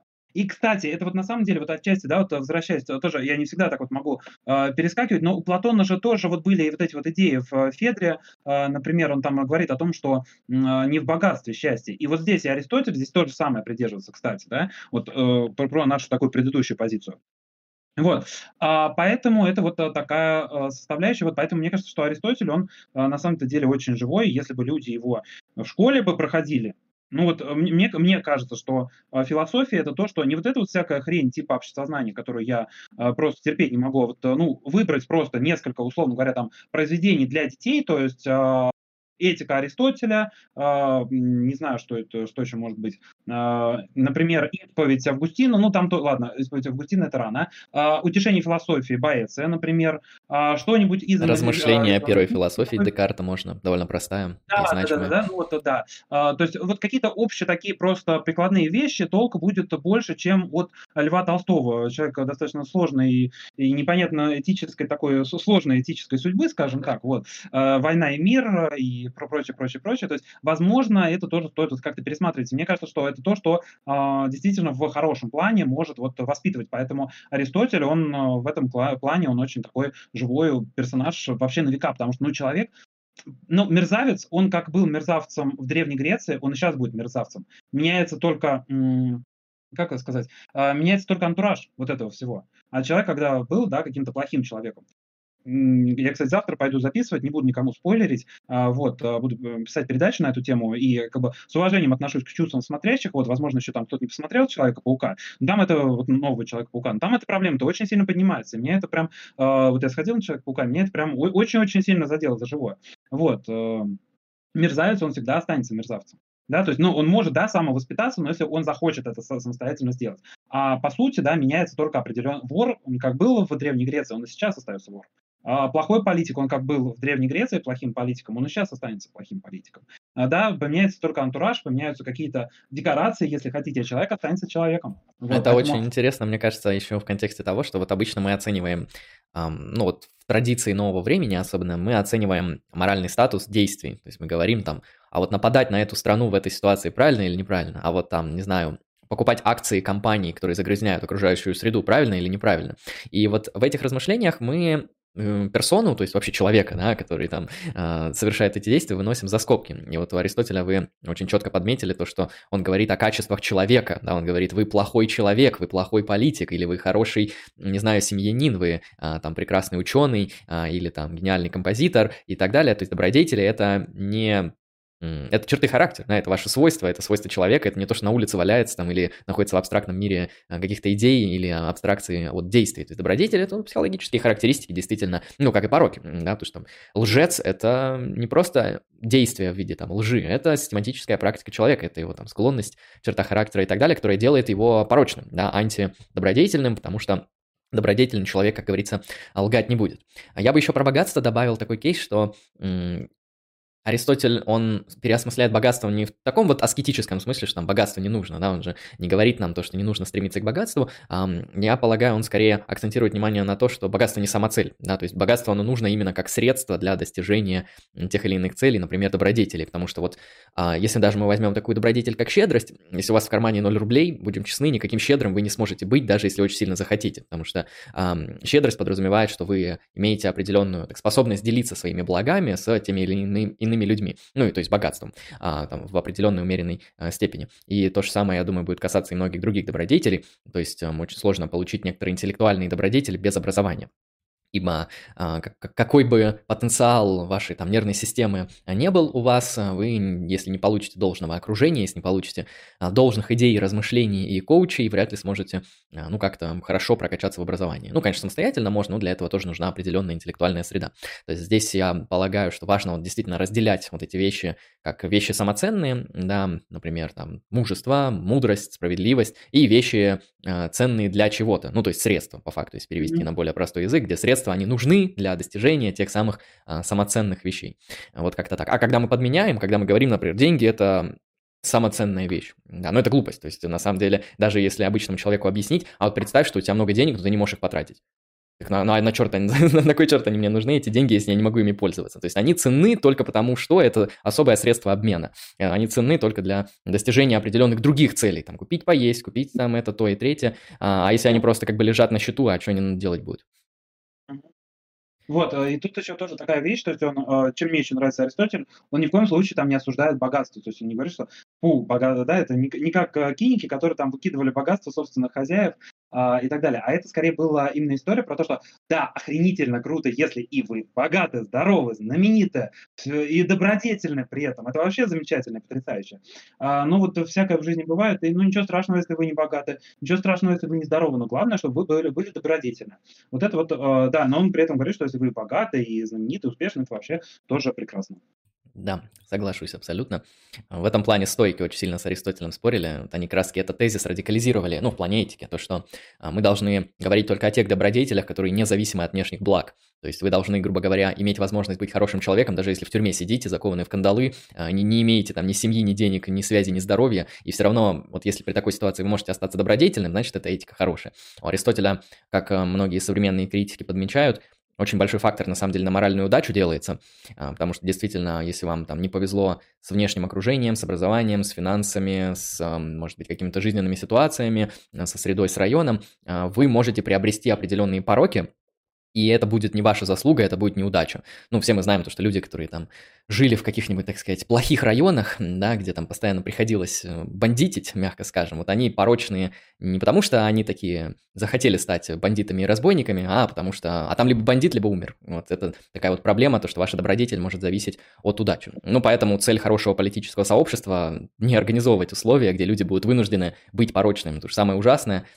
это не то, что люди порочные, а то, что вы создали условия, где они обязаны быть порочными. Вот СССР, кстати, хороший пример в некоторых ипостасях. Так, я предлагаю пройтись по чату, по вопросам, и потом постепенно двигаться к завершению, если вы не против. Да, что только за. Так, хорошо. Сейчас я открываю чат, многоуважаемые зрители, задавайте вопросы. А, так, донат как раз прошел. Сейчас тогда мы начнем сначала с доната. Так, спасибо, человек с ником Грамшиз за 30 рублей. А, задает следующий вопрос. В чем была принципиальная разница в восприятии европе... Э, европейцами Древней Греции до выхода книги Ницше Рождение трагедии из духа музыки. Ну, хороший вопрос, да, действительно. А, чем, в чем была, как отличалось восприятие европейцами Древней Греции до того, как Ницше написал свою первую классическую работу? Я, честно говоря, не знаю, почему здесь Ницше, и почему его рождение трагедии из духа музыки, она стала вот э, для того, кто задает этот вопрос таким вот а, водоразделом, что было до и после, потому что, как по мне, книга очень банальная, вот, и я ее просто, у меня связана достаточно интересная история с рождением трагедии духа музыки. Я ее, значит, э, прочитал ровно до университета, э, вот, э, до, до родной альма-матера. Естественно, как любому подростку, мне тогда казалось, вау, это же вообще такой мужик просто, там это все вот расписал-то как надо про Древнюю Грецию, и я ее прочитал после окончания уже аспирантуры. Я так как-то посмотрел на эту книженцию и такой думаю, так, что вообще за бред? Мальчик бы не защитился вообще с этой работой на философском факультете, просто вообще... Э, это даже на курсовую не тянет. Причем не, вот... не в современности, а тогда ему уже критики говорили, что тут слишком много литературщины, слишком много необоснованной мифологии и прочего-прочего. Да, поэтому я не думаю, что, во-первых, на Ницше стоит возлагать надежды, что он вот типа вот такой вот э, гуру, которому стоит как-то доверять. А, это с одной стороны. С другой же стороны, есть достаточно интересная позиция по этому вопросу. А, есть достаточно интересная, потому что, так, э, и я еще что-то сбился немножко с вопроса. Да, э, значит, с восприятия. Значит, восприятие было достаточно интересное, потому что сначала европейцы заново для себя открыли а, Аристотеля, и только потом они заново смогли открыть для себя Платона. То есть и как э, Аристотель попадал, это же было тоже очень такая сложная достаточно история, э, потому что очень же многие,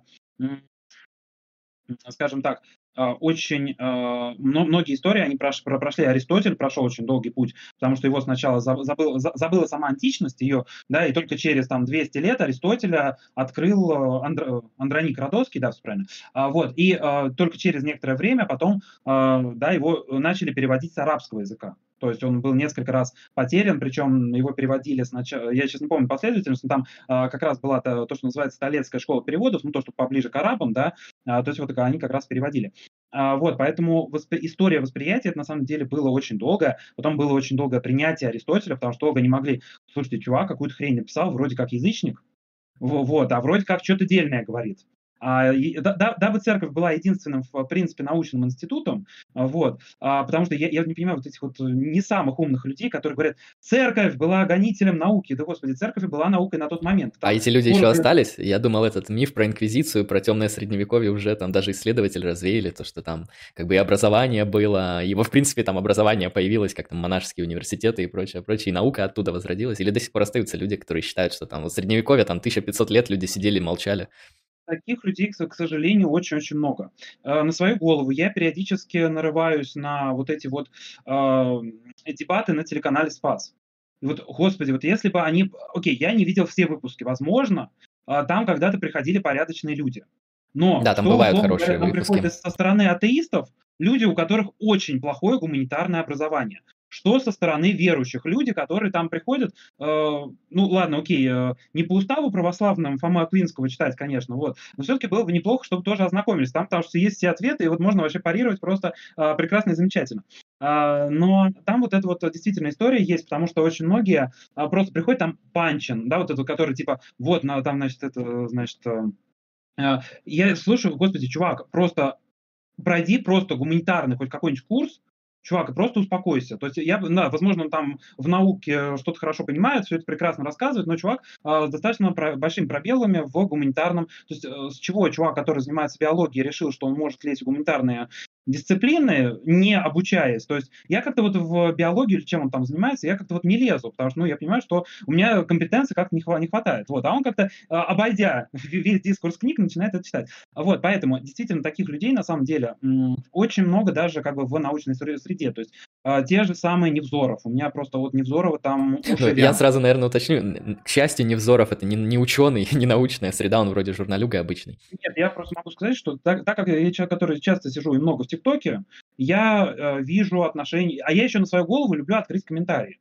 Значит, там в TikTok, по, по крайней мере, в той ленте, которую мне предлагают, а, там, значит, мне чаще всего любят предложить Шульман, из вот, по политическому, ну, это как бы при, при, приличный. И почему-то мне любят предлагать э, Панасенкова и Невзорова, которых я просто терпеть не могу.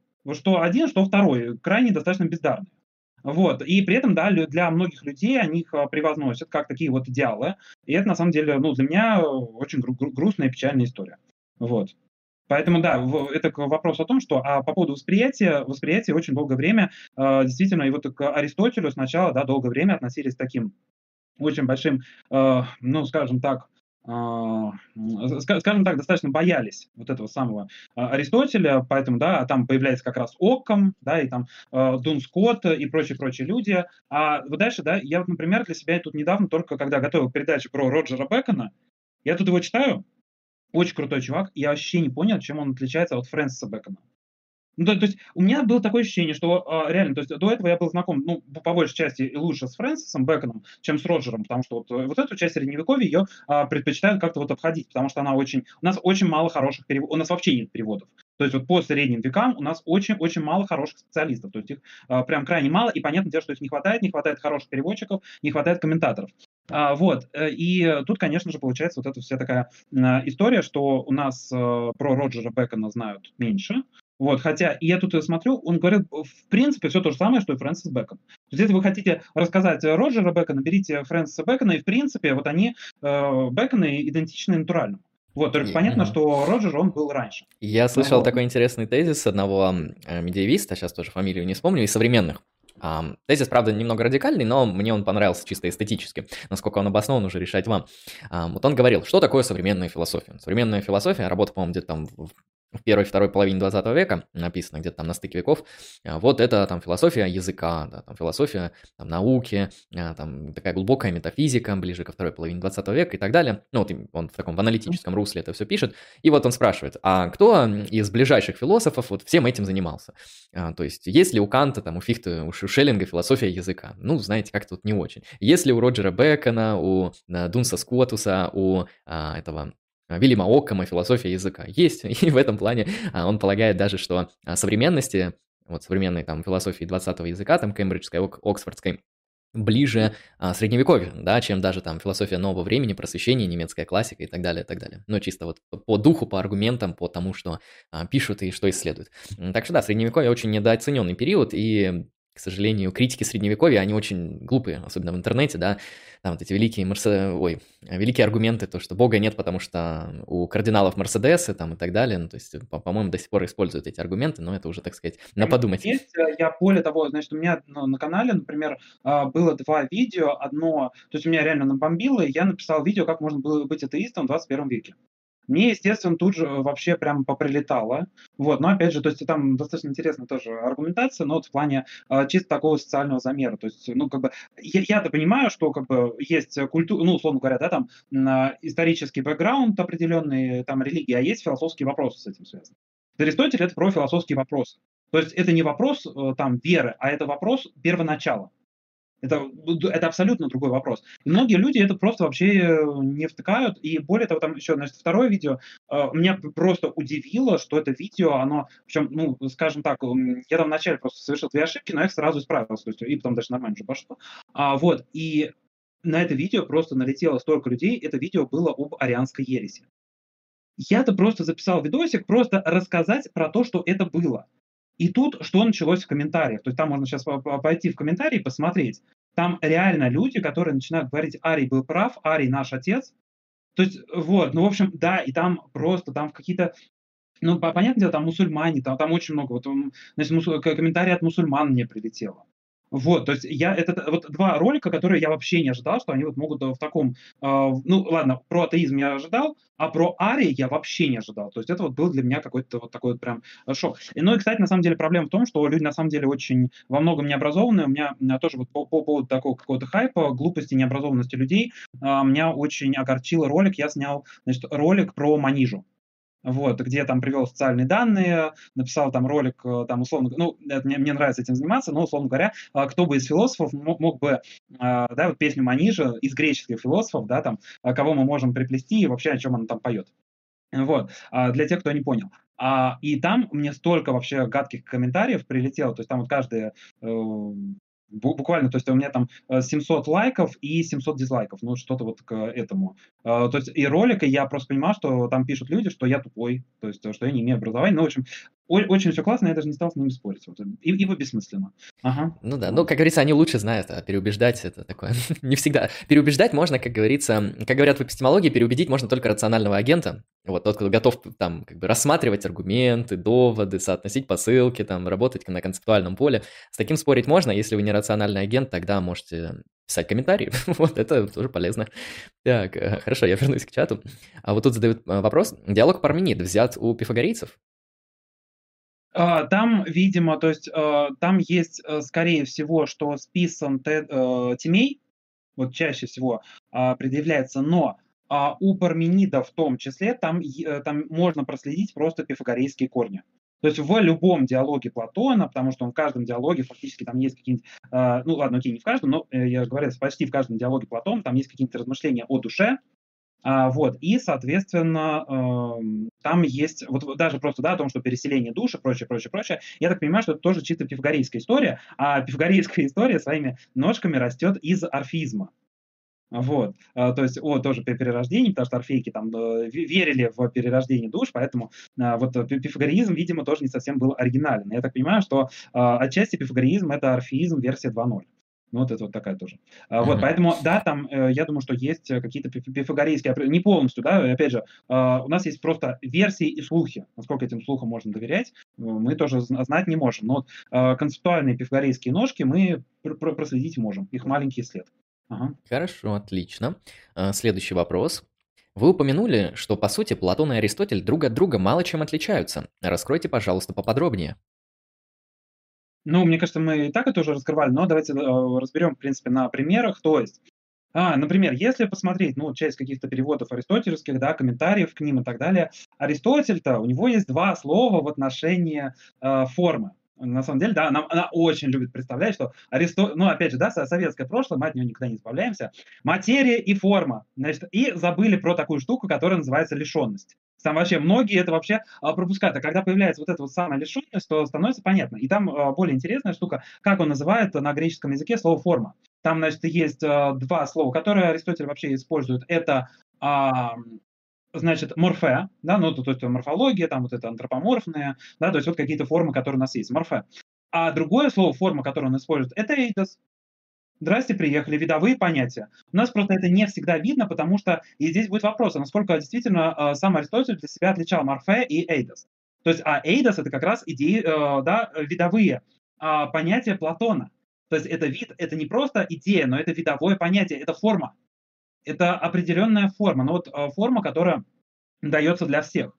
А, вот, то есть это то, тоже такая вот интересная часть. Поэтому, а, то есть то, что касается, например, а, аристотелевской концепции движения, она обсуждается у Платона, а, причины обсуждаются у Платона, а, вот, поэтому здесь мы, мне кажется, тоже должны а, поприветствовать э, наше советское прошлое, да, которое нам вот просто сказало, о, у него там про материю, у Аристотеля что-то есть, значит, наш чувак был. Вот, соответственно, тут э, есть тоже такая а, немножко историческая оптика искажения, скажем так, а, которая нам не позволяет а, Аристотеля нормально, к сожалению, читать. Вот, а, а, а там, на самом деле, вот они вот в таких вот каких-то общих вещах, они на самом деле, то есть движение, материя, они пользуются абсолютно таким очень схожим терминологическим дискурсом. Вот, и если вы хотите понять, реально, что, о чем пишет Аристотель в метафизике, прочитайте сначала Платона. Диалоги, и вы тогда поймете, что написано у Аристотеля в метафизике, физике и прочих вещах. Угу. Хорошо, отлично. А, следующий вопрос. Расскажите кратко, пожалуйста, о том, кто повлиял на философию Платона. Ну, мы упомянули пифагорейцев, а кто-то в этот круг еще может входить? Э, все и все досократики, значит, которых он а, там, кстати, везде по большей части вообще-то упоминает, то есть, да, Платон в своих диалогах он тоже а, вспоминает о философах, то есть есть вот эта вот а, при, преемственность. Оп. А, так, а, что-то пропало ваше видео, так, меня слышно, не слышно? Ага, да, просто, а, окей, ага. вот. А, значит, а, да, что касается там все есть. Там есть и Парменид, который был упомянут, там есть и Зенон, там есть а, там есть и Милецкий, Милецкая философия, то есть это же все то, что вообще цепляет за живое. Опять же, вот если мы вспомним, э, например, значит, э, Фалес, да, анакси, у Анаксимандра была позиция по поводу того, что у Анаксимандра была позиция по поводу того, что вот этот вот Аперон очень напоминает платоновский космос который за что-то, да, вот этот вот Аперон бесконечный, там же есть у него очень интересная фраза о том, что а, мы все должны поплатиться за, э, в общем, там Аперон а, вернется, я сейчас, ну, дословно не воспроизведу стату, мне нужен а, текст, но там, в общем, такая фраза, что а, мы вернемся, ну, в а, изначально вот эту субстанцию и, собственно говоря, за, заплатим за то, что мы существовали. И такая же штуковина, на самом деле, она встречается у Платона, когда вот эта вот вселенная э, убегает от Бога, она начинает крутиться. Я обожаю Платона, у него вот эта вот классная очень штука, она, я ее просто обожаю, а, по поводу того, что а, человек, он изначально был а, старым. Вот, человек был старым, и он должен быть молодым. Вот, вообще задумка, и в этом очень классная идея, что стареть – это идти против природы против изначальной природы. Но это то, что за то, что космос вот должен э, платить. Это э, очень э, крутая штука. И, видимо, э, это вещь, которая просто разъясняет э, то, что у нас есть в фрагментах у Анаксимандра. Возможно. Вот, то есть мы не можем восстановить это полностью, но а, вот эти вот а, вещи, они, конечно, тоже очень встречаются часто и достаточно интересно. Отлично, хорошо. Вот интересный вопрос по поводу цитаты Вайтхеда как раз-таки. Как вы думаете, почему именно Платон фундировал всю западноевропейскую цивилизацию? С чем связано его привилегированное положение на карте идейных влияний? Ну, мне кажется, что мы ответили на этот вопрос по ходу дискуссии. Вот, то есть э, чисто исторически вот он э, со, со, своими диалогами привлек к себе вот такое вот внимание определенное, и, конечно, которое сами по себе очень неоднозначно, и ему посчастливилось сохраниться. То есть вот это э, кстати, такая же проблема, на самом деле, она по ходу всей истории философии идет. А, то есть она проходит, да, то есть то, что у Канта там, например, да, кантоведов много, но учеников Канта вообще фактически не было, а у Гегеля наоборот, у Гегеля было, он прям целый марксизм потом из Гегеля возник. И ну, вот, я бы сказал, ну, что из Канта еще неокантианская традиция, там Бендельбант и другие. Но они были все-таки прерваны, они не были прям вот прямыми продолжателями Канта. А все-таки у...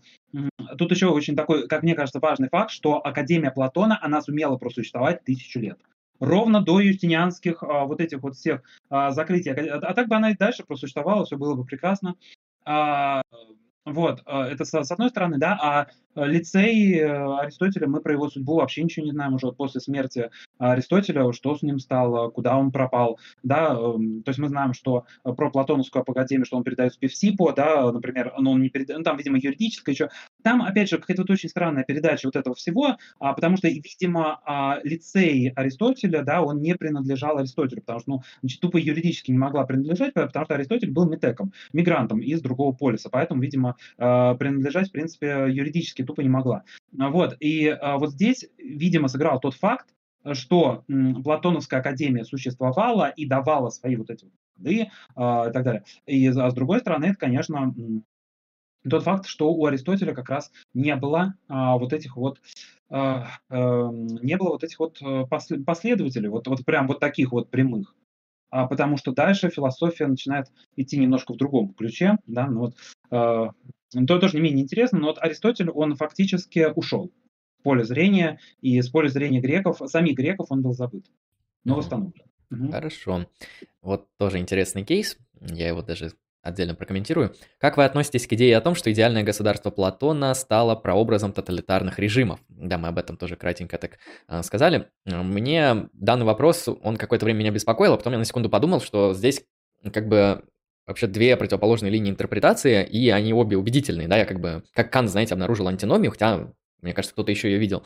В общем, суть в том, что платоновское государство часто рассматривают как утопию, как что-то, что никогда нигде не будет, как что-то, что невозможно реализовать, как что-то, что, в принципе, привести в реальность – это глупость. То есть вот а, такой вот пафос антиреалистичности, пафос того, что а, платоновская, платоновский проект в принципе нереализуемый, и это его как бы основной минус, да, очень красиво написано, очень интересно, но нереализуемо. Да? Вот, а это было даже со времен античности, то есть не говоря уже про новое время. То есть это вот одна сторона, знаете, критики платоновской э, политической утопии, ну или политической философии. А другая сторона это то, что Поппер пишет в своей работе там «Открытое общество и его враги», где он обвиняет во всех грехах там Платона Гегеля, э, где он показывает, что вот на самом деле там фашизм, нацизм и другие неодобряемые, осуждаемые вещи, это вот Платон, на самом деле это Платон. И тут как бы у нас, знаете, две стороны одной медали, где Платон это а, философ, идеи которого никогда нигде не сбудутся, это как бы сказка, это прикол, это вымысел, это тупо там софистика, и с другой стороны, э, там миллионы убитых жертв, там какие-то ужасные тоталитарные режимы, уничтожающие все на круг, и виноват Платон. То есть как бы вы уже определитесь, то есть Платон, он не может быть реализован, или он, во-первых, может быть, а во-вторых, так, так серьезно реализовался, что там весь 20 век пострадал. И вот э, я полагаю, что ну, конечно, Платон не имеет отношения к 20 веку, Поппер натянул сову на глобус, и, э, может быть, Гегель, скорее Гегель, да, то есть э, даже есть интерпретация, что там Вторая мировая – это борьба там правого и левого гегельянства в каком-то смысле, ну, это так, в кавычках, да, я тоже, да, не, очень согласен с этим подходом, но говорить о том, что вот Платон э, повлиял на тоталитарные режимы 20 века, это слабо обосновано. Кроме Поппера, я не помню, чтобы кто-то делал такую попытку как-то адекватно это обосновать.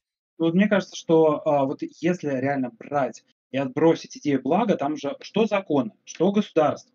А, это же вообще страшные произведения. То есть вот для меня а, лично, когда вот я их так а, читаю, такое ощущение, что Платон вот от этого юноши, там, который вот там что-то про любовь очень классное, возвышенное, про то, что как любить, у него какая-то то ли биполярка, то ли шиза просто, то ли еще ну, что-то. Ну, характер поменялся. Да, абсолютно какие-то отвратительные, бесчеловечные вещи, что человек это только мясо. Давайте мы сейчас стражи возьмем, а, лишим их, условно говоря, самости, и пусть они будут тупыми орудиями для убийства. Если мы посмотрим, а, да, и он прямо создает учебник, реально, как сделать тоталитарное государство. То есть, опять же, если а, больше, вот а, я всегда студентам говорю, значит, Аристотель это политолог, а, Платон это политтехнолог. Вот, то есть он фактически рассказывает, как вводить цензуру, а как, то есть это абсолютно какая-то вот то, что у меня не соотносится с моим образом Платона, а про, потому что мне кажется всегда философия это про свободу. То есть про свободу вообще в самом широком смысле этого слова. И вот Платон здесь получается вообще не про свободу.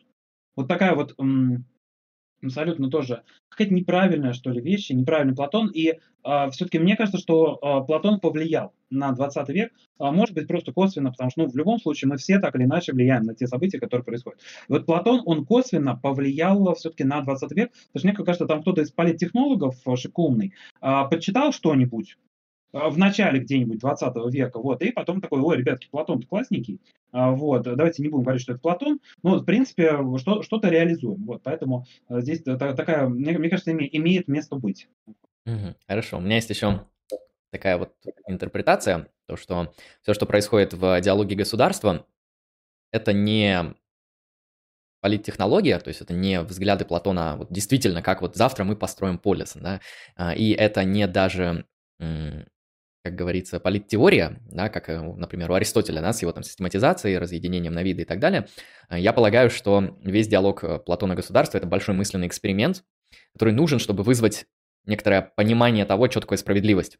То есть вот эти все странные размышления о том, что стражи не должны обладать там собственностью, то, что должна быть общность жен, то, что философы – это те люди, которые только занимаются мышлением, вот, и управлением и так далее, то, что производители только производят. Ну, вот, э, мне кажется, это все, это такой художественный образ, художественный такой нарратив, мысленный эксперимент, да, как и комната Мэри, как и мозги в бочке, как машина желаний, который нам нужен, чтобы донести мысль Платона о справедливости, где справедливость – это такое вот гармоничное нахождение всех членов полиса на своем месте в соответствии со своим ну, душевным предрасположенностью, вот как-то так. Поэтому я иногда говорю, что к этому можно проще отнестись, то, что вот, ну, действительно, вряд ли там Платон, наверное, учитывая вот как раз-таки его другие альтернативные взгляды, вряд ли бы он действительно считал, что вот там должна быть какая-то там общность жен или что-то такое там у стражей. Это скорее просто некоторый такой ход мысли для того, чтобы нам лучше донести вот эту вот интуицию, что у вас есть душевные предрасположенности метафизические, и если в полисе вы можете в соответствии со своей душой занять место, которое соответствует этой душе, то это справедливо. То есть вот так же, как комната Мэри, да, то есть очевидно, что мы не будем эм, реально проверять э, комнату Мэри. То есть мы не будем строить ситуацию, в которую поместим женщину, которая будет видеть черно-белые цвета, а потом мы ее, мы ее выгоним на улицу и покажем ей красную розу. А это мысленный эксперимент, чтобы донести эм, критику физикализма. Мне кажется, с государством Платона можно также прочитать, что это всего лишь мысленный эксперимент, чтобы донести справедливость. Но я полагаю, что ну, я не видел, у кого, у кого есть ли у кого-нибудь такая точка зрения, поэтому я, мне сложно быть уверенным в ее обоснованности. Но звучит, по-моему, нормально. Так. Да, мне тоже она интересна, но вот мне все-таки Платон кажется немножко в этом плане э, страшноватым. Хотя, но при, при этом, при всем, он за феминизм. Ну, то есть, как бы, э, если Аристотель против феминизма, то вот, как бы, э, Платон, он очень за феминизм. Вот, типа, если женщина может сражаться, ну, пожалуйста. Воины, Мне, правда, понравились его аргументы, ну, как аргументы, да? Он аналогию проводит, то есть он говорит, ну, смотрите, когда мы берем на охоту собаку, вы же не выбираете, кобель или самка собаки. Вы берете собаку, да, а что если вот женщина, она как собака, то есть может выполнять там какую-то собачью функцию вне зависимости от, там, от того, мужчина она или женщина. Поэтому вроде за феминизм, да, но мне так э, как бы показалось этим смешным его обоснование. Ну, во-первых, то, что это не совсем аргумент, а аналогия, а во-вторых, то, что аналогия такая довольно уничижительная, то, что, ну, женщина, она как на самом деле как, как собака. то есть мы Нет, ну, ну, для, него, для его времени, а, если мы вообще посмотрим, в принципе, а, политику Аристотеля, где он там говорит, что женщинам вообще давать права не стоит, вот, э, то у а, Платона, у него же даже в пире там есть, ну, типа, вот мужики любят друг друга, типа, бра- братская такая любовь, мы друг друга а, можем любить, а, вот, а типа, но там, там Платон а, в пире дает очень классную такую, ну, он говорит, ну даже были женщины, которые по-настоящему любили мужиков. Вот, то есть э, там женщины проявляли вот свои а, писатель для своего времени очень-то, э, для его времени очень так феминистично настроенный э, был, вот, э, в отличие от следующего Аристотеля, вот, поэтому Платон это такая весточка феминизма. Да, вот. я бы сказал, если Платон не феминист, то он точно профем. Вот. Да, профем как минимум, ага. Так, давайте еще парочку вопросов выцепим.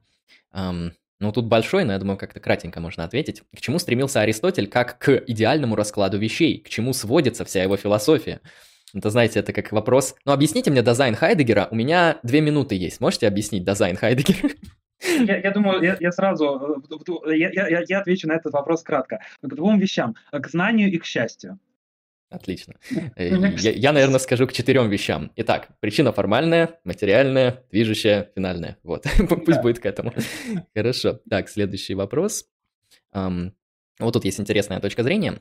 Церковь не была идеальным хранителем науки. Если бы Платоновскую академию не разогнали, уже, э, неужели бы она справилась хуже с сохранением классического наследия? Ну, понимаете, в истории нет сослагательного наклонения, и христианство фактически, то есть восточные э, эти, как он, монастыри, да, сохранили для нас тексты там и Платона, и многих других авторов, то есть, может быть, если бы не произошло того, что произошло, Платоновская академия действительно бы там очень долго могла существовать, может быть, до 21 века, но мы это не знаем. В этом проблема.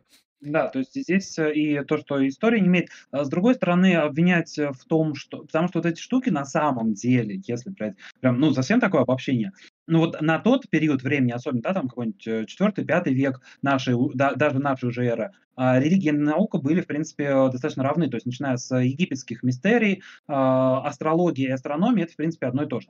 Ставим знак равенства. Понятное дело, что сейчас в 21 веке, да, мы их будем разделять но на тот период времени это просто борьба определенных идеологий. А, и э, то же самое, что вот это вот э, ядро науки, ну, платоновское ядро не выдержало, э, на, ну, если хотите, не выдержало натиском христианской церкви как идеология. А вот, а тот же самый платонизм, ну уж прошу прощения, но он рассказывает все те же самые вещи, да, а, тот же самый Климент Александрийский, да, говорил о том, что вот вся философия это всего лишь педагог, да, то есть где-то водитель людей ко Христу. То есть людей ко Христу надо было подготовить, и вот философия это была первым таким э, этапом, который подготавливал человечество к пришествию Христа. Вот, поэтому, ну, тоже такая вот, э, ну, и потом просто, видимо, по формальным причинам э, Платоновская академия, она не смогла переформатироваться. Хотя, я думаю, там какие-то способы, возможности переформатироваться, адаптироваться типа а христиане, э, там все-таки, может быть, она, возможно, была. Но, видимо, либо гордость, либо еще какие-то вещи, да, ну вот, Э, то, то идеологически просто не выдержала. Вот, поэтому ни хуже, ни лучше. На пятый век это было одно и то же. Что наука, что философия, это uh-huh. плюс-минус одно и то же. Что религия. Хорошо. Вот тут э, вопрос про историю. Мог ли орфизм взять метампсихозом из индийской религии? Слышал я одну легенду о том, как Дионис доходил до Индии. Были ли у древних греков контакты с индусами до Ксенофанта и Александра? Э, хороший вопрос. Мог ли орфизм взять метампсихоз из индийской религии? Да, до, до Ксенофонта, наверное, там э, печатались. Uh-huh. Вот. А, значит, а, да, а, вы все абсолютно правы. Значит, все вот эти вот ребята, то есть то, то, что называется в истории философии досократическим периодом, то есть Фалес и так далее, были ребята достаточно небедные, которые могли проходить стажировки в Месопотамии и могли на Месопотамии Египет, могли туда доплыть, получить хорошее образование, приплыть и, собственно говоря, чем они явно пользовались, потому что вот это вот фалесовское, все происходит из океана, там вода, вот это вот все прекрасно, замечательно. Вспоминаем потом египетскую мифологию, все происходит из Мирового океана. Приехали. А, вот, ну вот то, то, то же самое. Вот, а, и, видимо, они находили просто какие-то такие а, определенные мотивы. Плюс мы точно знаем, что Демокрит путешествовал по Индии, ну да, по Индии, там вот эта вот часть, где Индия, Иран и, упомяну, упомяну сегодня мою другую тоже стадию, Азербайджан, они, соответственно, вот да, э, когда тогда, тогда еще прям не там была Персия, понятное дело, Индия, вот, э, и, соответственно, вот эта вот вся ситуация, э, то, что где там находится сейчас современный Иран, Азербайджан, Индия э, и так далее, вот он, видимо, путешествовал в тех местах и э, э, понатырил вот эту вот идею про атомы. Более того, я так понимаю, что там Гегель еще не договаривает. У меня в один из моментов моего преподавания, я тогда только начинал преподавать, э, и э, я а, как раз начинал с истории индийской философии. Я, значит, преподаю индийскую философию. Вот, ну, то есть я не помню там какое ответвление. И тут я понимаю, что это не так. Я преподаю Гегеля. То есть, ну, мне это вот пришло только вот в момент того, значит, а там как, как раз вот Атман, Брахман и что-то вот я такой думаю, я понимаю, что я рассказываю ровно Гегеля, вот это вот освобождение духа через абсолютно, вот это вот достижение абсолютного духа а, и так далее. А, я понимаю, что, возможно, я позвонил своей коллеге, которая занимается индийской философией. Я говорю, слушай, а возможно было такое, что Гегель понатырил э, идеи у индусов? Он говорит, ага. Ну, то есть а, там, видимо, у индусов на тот момент, э, особенно, да, там а, Шопенгауэр, видимо, Шопенгауэр тоже еще очень много врал, потом, э, крал, вот, а потом он всех обманывал, что э, вот, типа, вот, совпадение меня и буддизма. Вот, на что мне хочется сказать, совпадение не думаю, там, потому что, видимо, только начали открывать, там а, те, кто первые успевали до этого дойти, они, видимо, потому что с Гегелем, ну, видимо, и Гегель, и Шопенгауэр, они воровали, вот, у индийской философии, и плюс и когда Аристотель придумывал свои только трехчленные силлогизмы, в Индии-то уже действуют пятичленные силлогизмы. А, в Индии была потрясающая просто логическая школа, то есть там логика была одна из самых сильных, там Аристотель в сторонке курит.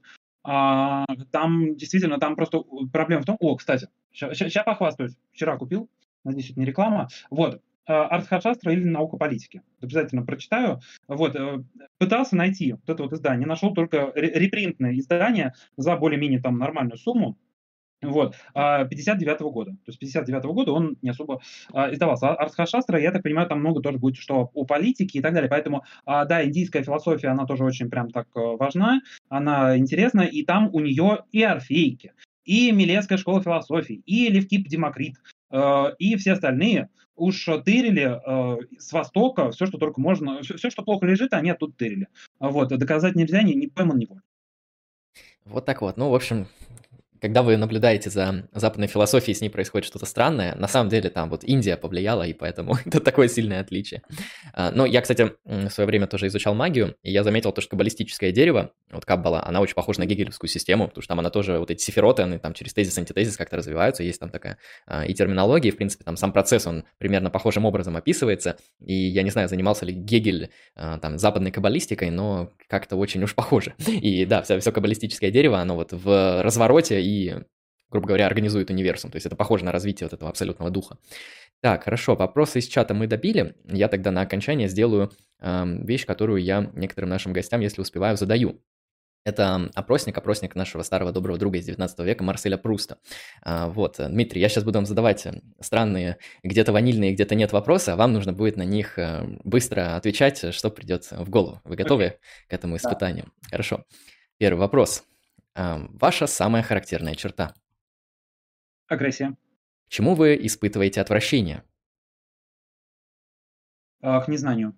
Ваша идея о счастье? Добродетель. Ваша идея о несчастье?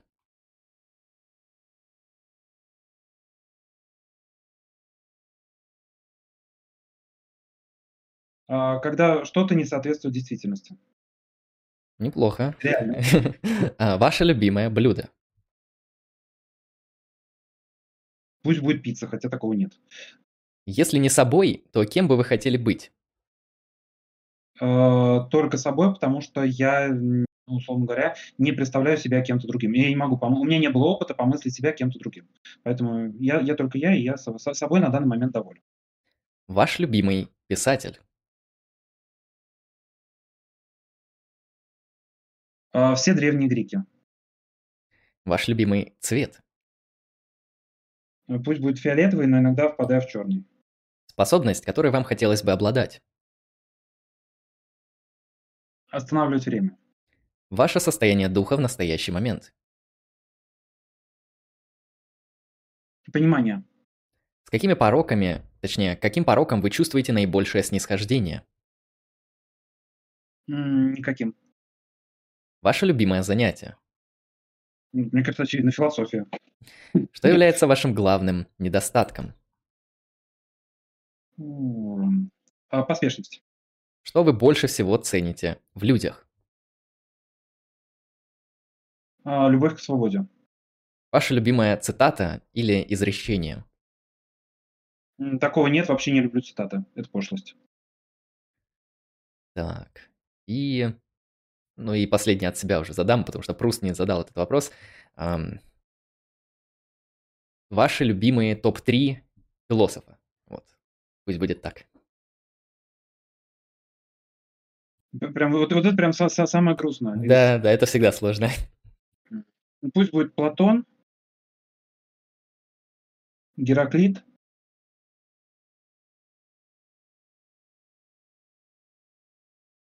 Знаете, э, давайте э, за, за, за его героизм, проявленный при жизни, Вальтер Бенjamin. Отлично. Это был Дмитрий Круглых. А, спасибо, Дмитрий, за стрим. Отличная трансляция. Разобрали много вопросов, обсудили много тем и топик. А, я еще тебя попрошу тогда рассказать о тех ссылках в описании, которые я прикрепил, вот поподробнее, чтобы люди там а, переходили, нажимали, в принципе. Да, ну, можешь все да, это объяснить. Спасибо, что пригласили, потому что прям и приятная беседа, и все достаточно хорошо, приятно.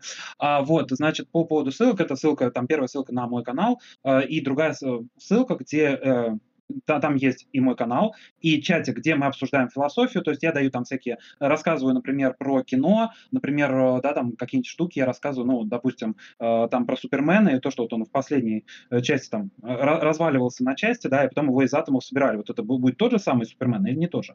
А, или, например, политические теории, я тут для себя открыл этого Иван Царевич Серый Волк – это одна из лучших вообще политических сатир, которых я э, видел, вообще политических теорий. А вот, поэтому я вот там вот рассказываю, идет обсуждение, там именно чат, то есть все в любой вопрос, в любое время могут что-то написать, задать какой-то вопрос и так далее. И там же я еще даю ссылки на свои занятия, то есть раз в неделю мы собираемся онлайн, читаем философию и э, современную философию, там любые тексты, э, вот, и раз в неделю мы садимся и читаем Платона. Вот, и там вот это вот все есть, и это вот в одном чате, а в другом э, это японский язык, вот, и там обсуждаем японский язык. Вот это вот как раз, и там просто собраны вот эти чаты, поэтому можете перейти, нажать и присоединиться либо к чату по Японии, либо по философии, вот, и можете подписаться, вот, и спасибо большое, что пригласили. Вот, а зрителям спасибо большое, что слушали, смотрели.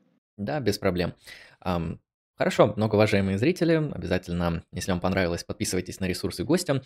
А, если тут есть э, те, кто пришли на наш канал первый раз, подписывайтесь на наши ресурсы. У нас есть паблик ВКонтакте, у нас есть подкасты, у нас на Ютубе, соответственно, очень много а, контента, посвященного там аналитической философии в основном, поэтому здесь, если что-то вам интересно, думаю, также найдете для себя что-то. А, вот как-то так. На этом будем заканчивать. Спасибо вам, многоуважаемые зрители, за внимание. Спасибо большое, Дмитрий, за столь бурную интересную дискуссию. С вами был вот я, Андрей Лемон, Дмитрий Круглых. Вы были на канале Lucky Strike Philosophy. Всем удачи и всем пока. Пока-пока.